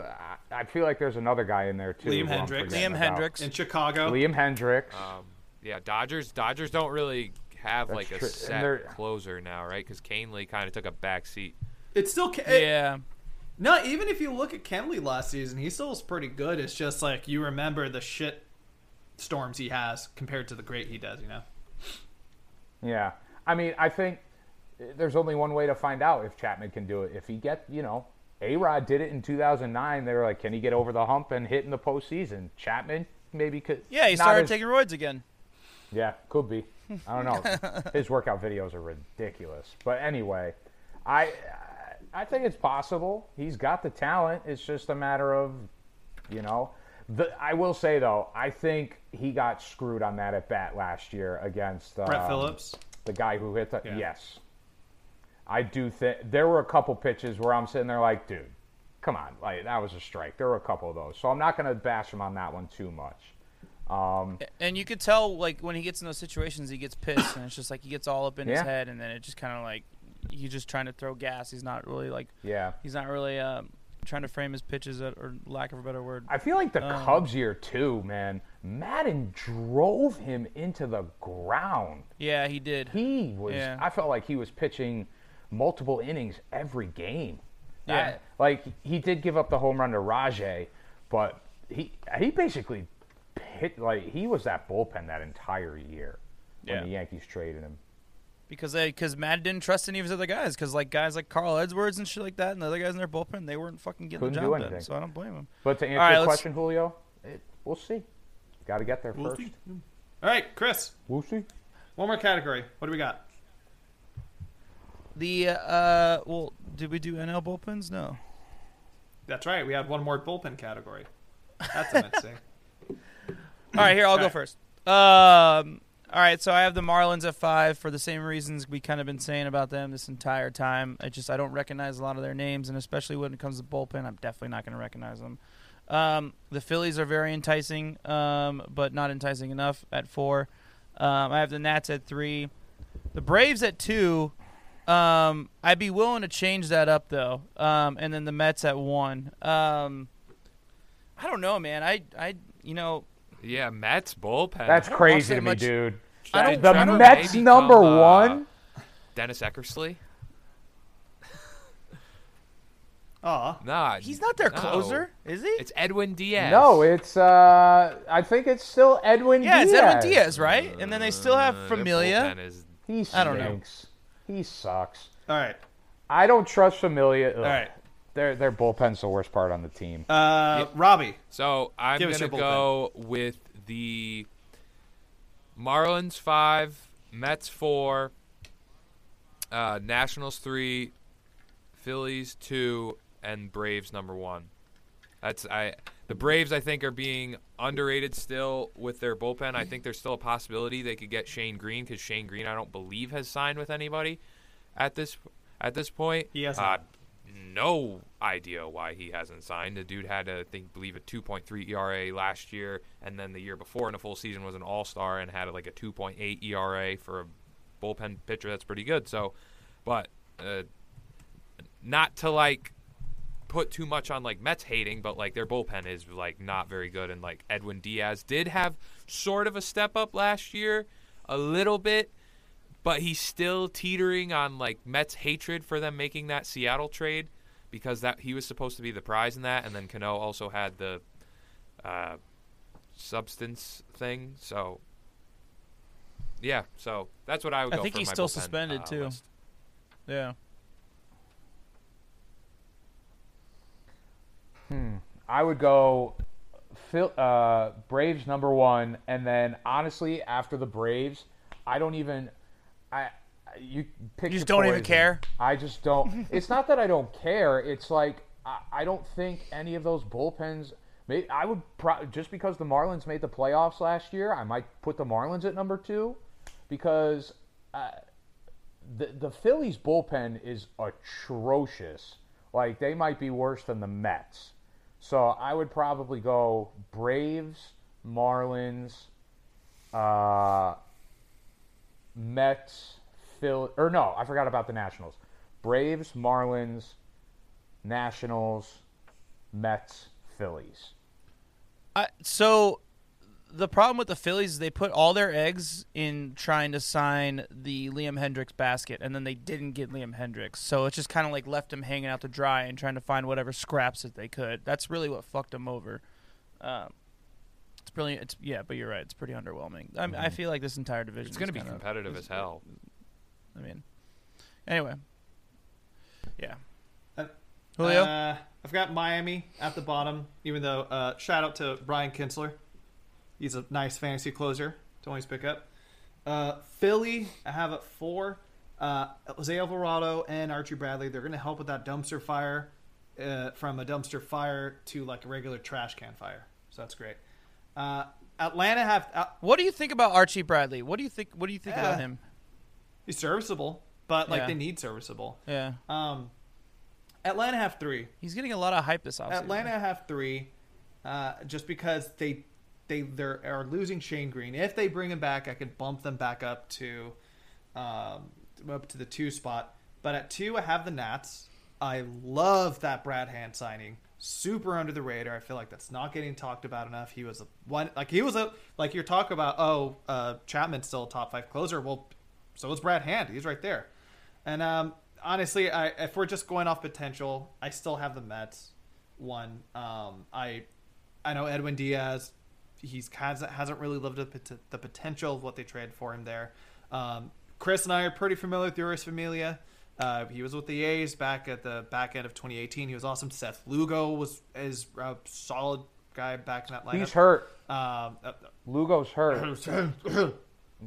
Last I checked. Yeah, but uh, I I like the potential. There's Oh. a lot of fire back there, but the thing about bullpens is everybody uh, uh, bullpens always disaster for everybody. For most most of the Yeah. time, that's gonna be disaster. But on paper, I think that's probably the best looking one. Yeah. All right, let's finish it off with additions. So, um, I was surprised at uh, most of these teams actually had quite a quite a few additions. Um, uh, obviously, there's some big ones with the Jays and stuff like that. Um, but let's start with we'll start with the National and the Mets too. Uh, let's start with the National League though. We'll we'll save your guys' uh, uh, division last because I'm sure you have a lot of thoughts about that. Um, uh, I'll I'll start. So I have the Marlins at five, which, uh, I mean, other than uh, like, I mean, other than than Duvall and Gio Gonzalez, um, there's not too much on there, and those are pretty underwhelming signings slash like trades. Uh, yeah, um, I have the Phillies fourth, um, for let's see, what, what are theirs again? Uh, Brad Miller. Um, I mean, Matt Joyce. Uh, Matt, so Julio, I saw that like when when Matt Joyce signed, it was like a big, it was like a big deal. Do what? Can you can you help me understand that a little bit more? Like what what happened to him when he left the A's that that like people are like excited about? I, I thought he. I, I feel like I'm, oh I'm getting him mixed up with Sam Fuld. Because he, he he got a minor league deal, but people are like, "Oh, that's a steal! Like he's gonna make he's gonna be a leader on this team and stuff like that." And I'm just like, "What? Like I didn't even know he was still in the league." I was getting him mixed up with Sam Fuld, to Um, be honest. Maybe. Um, Archie Bradley. I mean, I, I don't know. It's they're cool. Um, and then uh, let me see. Let me pull up the Nationals real quick. I I did a bunch of research, but I didn't write down specific names. Um, because I know they had a couple interesting ones. Oh, Jeffers was one. Um, did you know that they had T.J. McFarland? I didn't know that, Julio. Minor league deal. Um, yeah, they picked up T.J. He's an ace bullpen guy. Uh, if you didn't know that. yeah. Um, let's see. Obviously, and then obviously Josh Bell. So that was pretty impressive. Um, and then I have the the Braves too. Um, obviously for the main reason, um, Charlie Morton. Um, I found it interesting also that Jason Kipnis was still in the league, so he signed a minor That's league right. deal with them. Um, and then Drew Smyly. Um, but obviously the Mets take the cake with one. I mean, they they got for, uh, Fra- Francisco Lindor. Um, I think that pretty much wins them the uh, the prize right there. Um, I agree. Yeah, I agree right. with that list. That Uh, was a that's probably the same thing I would go with. uh, Yeah. yeah, Uh, yeah. I'll jump in next real quick. uh, Nats five. I don't think they've really made any or Nats um, Marlins five.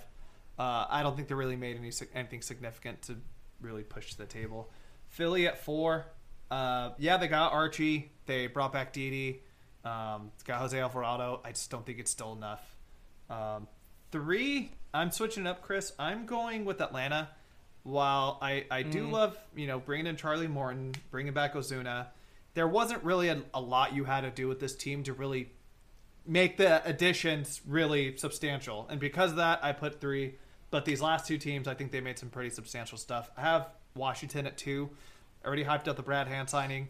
Uh, to me, they're building up this team for one last run with the top three rotation guys. So bringing in Jon Lester, bringing in Josh Bell, Kyle Schwarber. You say what you want, he's, you're still going to get 20 bombs out of him. And then uh, having Brad Hand to close it out is really solid. And then yeah, Mets. Uh, even though it, it could have been more, uh, but shit kind of fell off Trevor Bauer. But uh, still a solid team that got put together. Uh, Francis Lindor, of course, Carlos Carrasco, James McCann, um, uh, Joey uh, Taijuan yeah, Walker. Joey Lucchesi in the back of the rotation. Uh, I, I, they, to me, probably won the offseason, and they could have done more. But that's how I have it. They also got a lot of depth with their acquisitions, like Kevin Pillar and, and, and Jonathan Villar and those guys. Like like that kind of go like under the radar a little bit. Um, yeah. All right, Rich. Uh, I think the Mets with the Lindor trade had the not only it was franchise saving for them, you know, after all the heartache Mets fans have had to suffer through. Um, I, this was a trade they needed to make, and I watched the spring training game with uh, Amed Rosario. They they gave up nothing for Lindor, and they still got Carrasco in the trade.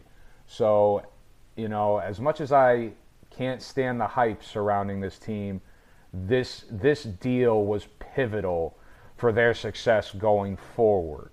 Um, and then, yeah, I like what the Braves did in adding Charlie Morton, uh, another guy in that rotation, and then the, I guess uh, I like the Nationals adding Josh Bell, and I totally forgot about the Brad Hand signing. That you Yeah. know that shores up the Same. back end of their bullpen. Um, and then I I think it was big for the Phillies to man if the Phillies lost JT Realmuto, that would have been catastrophic for uh, for their season. I think retaining him was huge because everybody was saying that he wanted more money somewhere else, but they were able to strike a deal. And I think Didi found a nice little nice home for a couple years. I liked how they brought him back. Um, and then the Marlins, I don't even know if they did anything this offseason. So I'd go with them at number five. Uh, I would go with similar uh, list as Rob. everybody else. I would say the Mets won the offseason.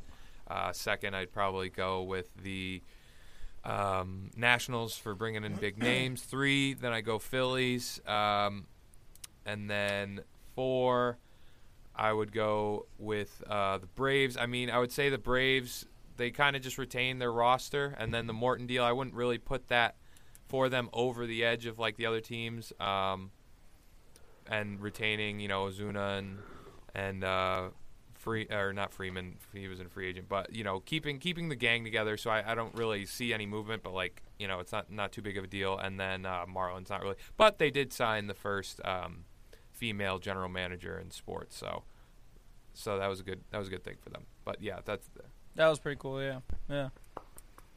Here, here's my thing. I I don't I don't see like re- retaining Realmuto and retaining Ozuna and like those like th- those those aren't like acquisitions. So I didn't put them into consideration. And like I also try to consider like what each team needed and like what the Braves could have improved on was rotation, and they fucking nailed it out of the park with, with theirs. That's kind of why I was so blown away by theirs. But I don't know. Yeah. Yeah, the Met, the Mets win it. The Mets win it hands down with just that one move, and then they got a shit ton of other ones that deepen their their roster. Um, all right, the American League East. Um, I think we should save the Schlatter Bros for last on on for their opinion. What do you say, Absolutely. Julio? Okay, so Orioles are last. I have the Yankees at four. I was pretty unimpressed by a lot of the things they did, but they also didn't really need to do anything. That's the whole point. Um, the Rays at three, the Red Sox at two. The Red Sox had a lot of, like Julio said, a lot of low key, like under the radar signings that could pan out good for them. They probably won't, but they could pan out good. And then the Jays because of, um, I mean, I like the rotation pieces that they added, but I think the signings of Springer and Semien just won them that division. Um, all right, Julio. Yeah, pretty similar. Um, I have Baltimore last. yeah, I can't really say too much about it. Actually, I had Tampa Bay in fourth. Um, I'm not super impressed with bringing in um, Michael Wacha and and Chris Archer, but it's like, what else are you going to do when you when you're that team? Uh, I agree. Yeah. I did put the Yankees third. Um, Kluber does have some pretty high upside. Tal- uh, Jameson Taillon, it's going to be pretty interesting to have in a competitive team again. Uh, but to me, I just couldn't put him past these other two teams. Um, Boston, surprisingly, I thought they had a really solid offseason. They lost JBJ, and I know you two have your own opinion on him, but I think he's still a fantastic defensive outfielder. But then you're bringing in Kike Hernandez. He's hopefully getting a full time role out there with the uh, with Boston. Garrett Richards uh, getting a back of the rotation guy who can throw some heat out there for you. Adam Ottavino, if you can have a fuck you season from him, that'd be great. And then uh, Hunter Renfroe, uh, I think he'd be really beneficial to hit some bombs out there in Fenway. I, I think they're gonna have a pretty co- nice offense. Um, but that being said, I don't. I'll get a little bit later there, and then just Toronto, um, taking Marcus, picking up George Springer, getting Steven Matz at the back of the bullpen. Forgot to pick up Robbie Ray, Kirby Yates, um, back the rotation. Yeah, it, they had a fan. If the Mets won the offseason, I'd say Toronto is probably right there in second. All right, fellas, who wants to go I'll go- first? I Yeah, would. I'll go, uh, okay, you go ahead, Rob. Fifth, I would do the um, Baltimore Orioles. Uh, that's what I'm, you know, kind of plain and simple. Uh, number four, I would go with Tampa. They lost two of their starters. Uh, Oh, interesting. don't see I really don't see any of the moves that they made as really kind of affecting their roster as much as people would think because um, a lot of interchangeable parts on that team. Not saying that they're not going to make them good, but I just don't think that they're really game changers for what they already have been doing. Uh, number three, I'm going to go with Boston. Uh, like you guys said, made some solid moves. You know, they just made a move today. LeBron James as the owner. See how that pans out for him. Uh, number two, I'm going with the Yankees. Uh, and number one, I'm going to go with Toronto. I mean, Toronto made the bigger name move. So if you want to go, like Chris, as you said, like rather than not retaining players and just kind of making splash moves, it's Toronto. We'll see if those moves are able to, you know, translate into wins for them. Um, but like how you're saying about like four with the Yan- like I think you guys had him four for the Yankees. Um, you know, I think it's really kind of balls to the wall time for Brian Cashman, and he's trying to make these moves pan out in a single season. Like I don't think these are really long term moves. Um, and I think just the pitching staff shakeup, not to mention Justin Wilson for the bullpen. I think it was a very under uh, rated move, even though I do see that um, that that last game, giving up a grand slam in spring training, wasn't wasn't very good for him. Um, and I, I just I really think that those moves were kind of balls to the wall moves, and we'll see we'll see how see how they pan out for him. All right, I am going to. So I would go Baltimore five, Tampa Bay four. Losing Snell was big. I don't like it. Uh, three, boss. I, I did like the Kike Hernandez signing. I think he's a guy who brings energy, and it's kind of funny. Like he wasn't. He was a bench player in in with the Dodgers, and now I think with it, he'll get a starting opportunity. I think We don't know what he's very- like as an everyday player. That's what really intrigues me about that. move. yeah, I think he could be a guy who, you know, obviously not a game changer like Mookie Betts, but he's someone who could put the franchise in the right direction. Um, and then I would go with the Yankees number two. Robbie and I talk about it all the time. I used to rag on him when he was on the Mets, but man, I, I think the Yankees would be foolish to not sign. Like I liked Kluber, the Kluber signing was great. I I think they should take a shot on Jay Bruce. I would love Jay Bruce in Yankee Stadium with that short right field porch. He doesn't have to play every day, you know. And I think if Stanton and uh, Judge get hurt, you know, they did retain Gardner, but I think Jay Bruce is another guy, and also Derek Dietrich. I, you know, he's not the best player, but again, that short right field porch, it's something I like. But Toronto stole like they they had the best offseason. In, in regards to picking up players, like I believe the Mets had overall, like I said, the best offseason because this saved the franchise and the trajectory of where it could go. It could do the same for Toronto, of course, but I think from picking up players to, you know, getting Springer, bringing in Kirby Yates, Marcus Semien, like they're, they're competitive with the Yankees. I, I, I am very scared of Toronto and what they can do, and those guys clearly make them better.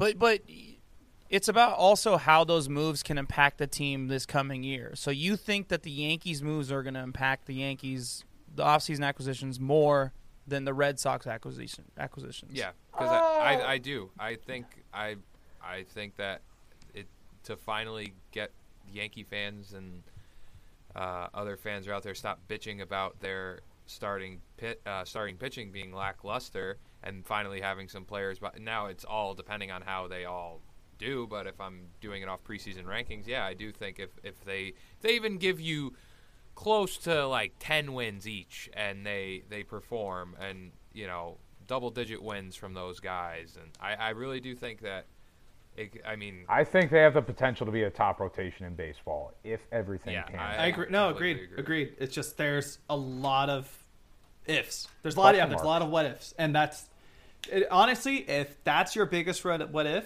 then I think you're in fucking great shape. Because you know you you know what you're gonna get at Yeah. Gerrit Cole. It's just the back the rest of those guys, and if you're gonna be able to provide Yeah. that run support they have the last few years, then hell yeah.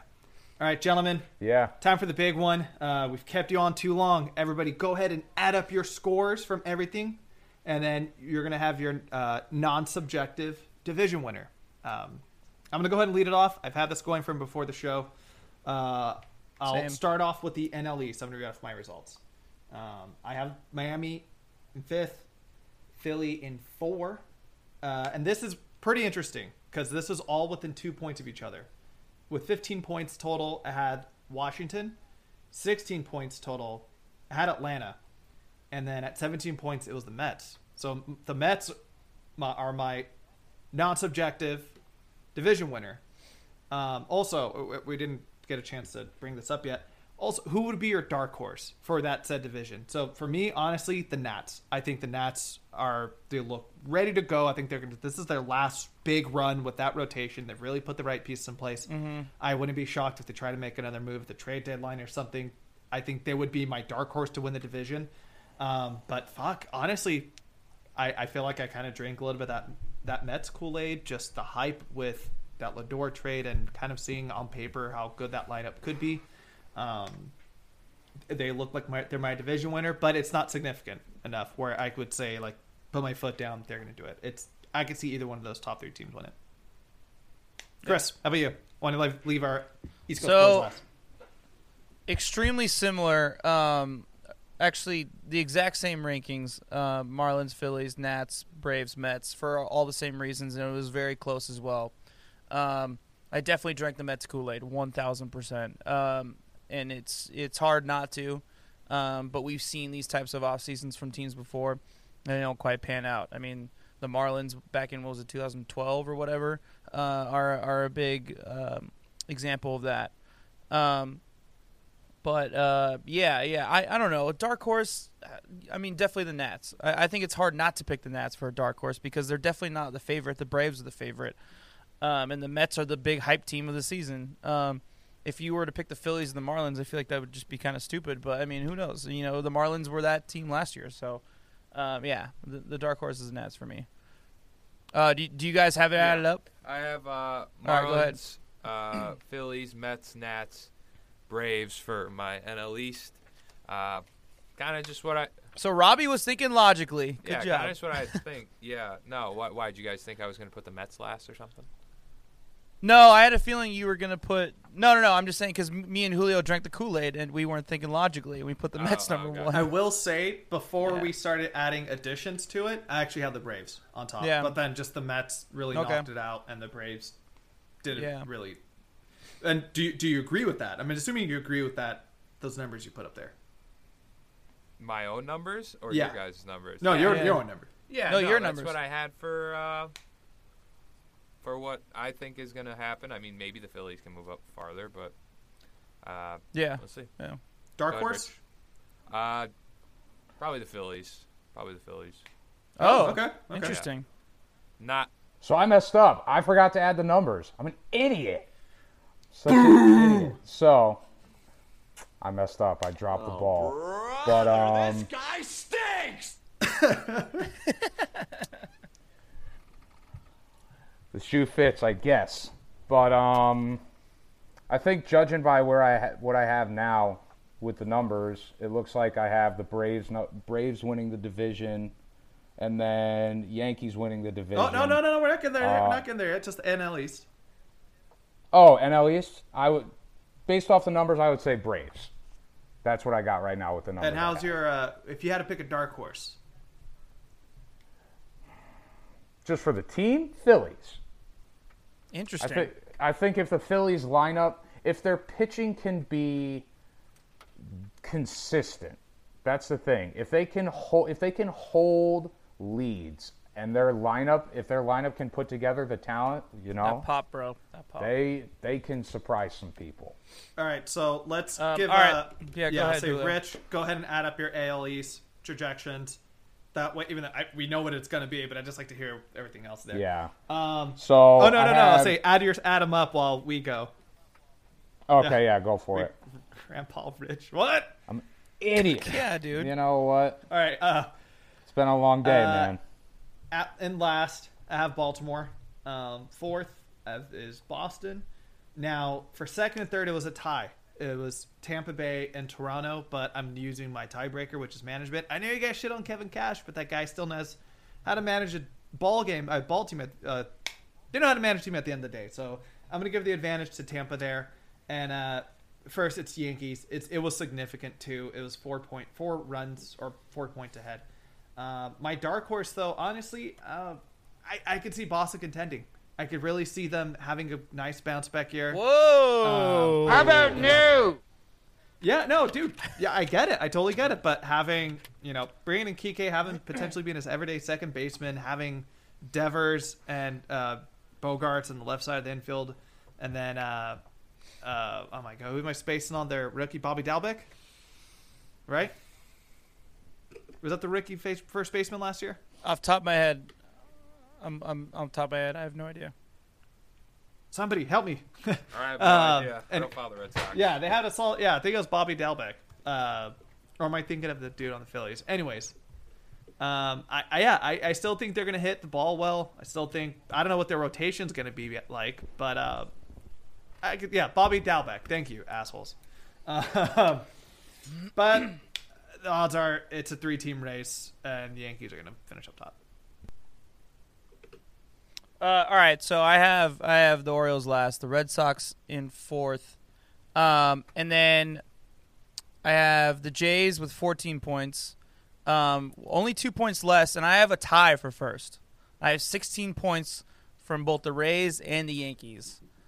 Um, I don't know if I want to pick a manager for either of these because I'm not crazy about. I don't know. I just. All right, I'll pick the Rays. I'll pick the Rays. Um, Or the Jays? I, I just, or no, the Jays are in Oh, third it, for me. it, okay. Holding you that, 14. holding you to it, Um, Chris. Um, and then I look. I know he should have kept Snell in longer, but you know we can't let one mistake ruin our entire career like it did. Uh, what's his face from the Red Sox uh, for leaving uh, Pedro Martinez in too long. Um, Grady and then Little. my dark, yeah, Grady Little. Um, and then my dark horse will be the Jays. I think for the obvious reasons they made a lot of splashes in the offseason. They already have a really good young core. Um, we'll see if they can contend in that division without eight teams in the playoffs. I don't I don't see it happening. Uh, Um, going back to the old playoff format, I don't think it's going to happen. But um, I don't know. We'll see. All right, Uh, Robbie. came out to be what I expected. Uh, it's gonna go Baltimore, Boston. Although it was pretty close with Boston, Boston, and then Toronto, uh, Tampa, and then the Yankees. That's what I got. All right, Rich. Did you Yeah, did you do your I did. I added them up. Yankees with 18. That's what I got. Wow. All right, that's actually a pretty I- good score. I, I have the Yankees with 18, and then the Jays coming in second. Rays. Wow. Uh, Rays and uh, White Red Sox and O's. I don't really have a dark horse. I think, I think the cream of the crop is going to be the Jays and the Yankees. I don't see Yeah. anybody beating those two. But if I had to, you know, I guess if I'm not doing a dark horse, if I had to lean towards a particular team, I would take the Yankees. Really saying. unbiased opinion on that one. Eh, you know, unbiased journalist over That's here. not a dark. That's not a dark horse though. That's the whole thing. I know. I'm just saying, like, because I, don't see like the Red Sox made really good acquisitions. I'm with Julio on that one. I mean, Mm-hmm. the Ray, you know, the Rays still got. I don't think they're a dark horse. I still think they're a contending team. You know, people know who they are, yeah. and then the Orioles are just the Orioles. Mm-hmm. So, you know, we shall see. Um, all right, fellas. Thank you for joining us today. That was a longer preview than we expected, but hey, we we got it done, and you got some. Uh, our fans got some real analysis on that. Don't one. forget, Um, any last uh, any last words or uh, w- yeah, we'll we'll, we'll plug Yeah, your Robbie. stuff. But any last uh, any you comments? got anything anything? coming up? You got any illustrious guests? That's all you guys get. Uh, no, no illustrious guests so far, but uh, we'll we'll have some stuff in the works in the next months, and we'll try and get some uh, some other. Maybe, maybe we've been like, reaching out to other baseball influencers, but you know, too many people, too many people are just like, eh, Yankees. I gotta stay away. So we'll see what happens. But follow us at uh, at Four Savages. Me and my buddy Tyler uh, do the pod, and and you'll uh, keep a lookout for anything that we got And going on on. in- also follow and on guys. Instagram as well. Instagram just launched that last couple weeks. Yes, we just got on. Yeah, we just got back on uh, the IG. Uh, so trying to grow those, trying to grow I those look up. forward to you on uh, running uh, Four Train Savages uh, TikTok in a few weeks. Doing some doing some Yankee yeah, we. I think we, we we got we got some stuffs in the work with some with some people. So so we'll There see go. what happens. I was dishing that up for them, Julio, which you ruined, obviously, for Robbie to jump in and be like, "Go UConn," because they got a big game coming up on on. They play Friday or Saturday. Saturday, baby. Saturday, Saturday. twelve o'clock. Let's go. No no terps in this. No terps. Let's go. Uh, what about you, Rich? Dude, just working, man. Got uh, what do we got going on? Doing some hockey at uh, NBC. Maybe, I, dude, I, I feel so excluded. I I, I got to get on the podcast bandwagon You- over here. you I don't know gotta, what you I'm gotta gonna make a pod. I, I think I'm gonna have to. I mean, I don't even have a microphone. Like, what what does that say about me? Come on now. Time to invest. Come on. All right. Thank you for joining us, everybody, and uh, we will be back next week um, previewing the Central Division. So, Julio, what do we always say? Put the hat on for this one. Let's go Oakland. Let's go Yankees. no, no, we're not ending on that. Let's go Oakland.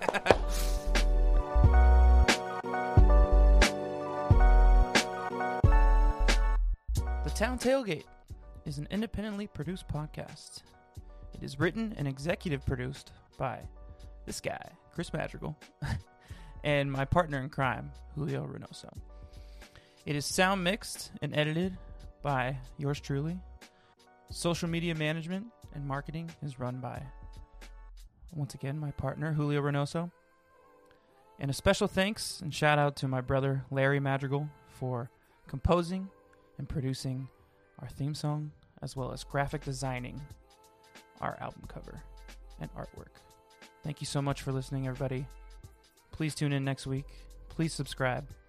And last but not least, as we always say, let's go, Oakland.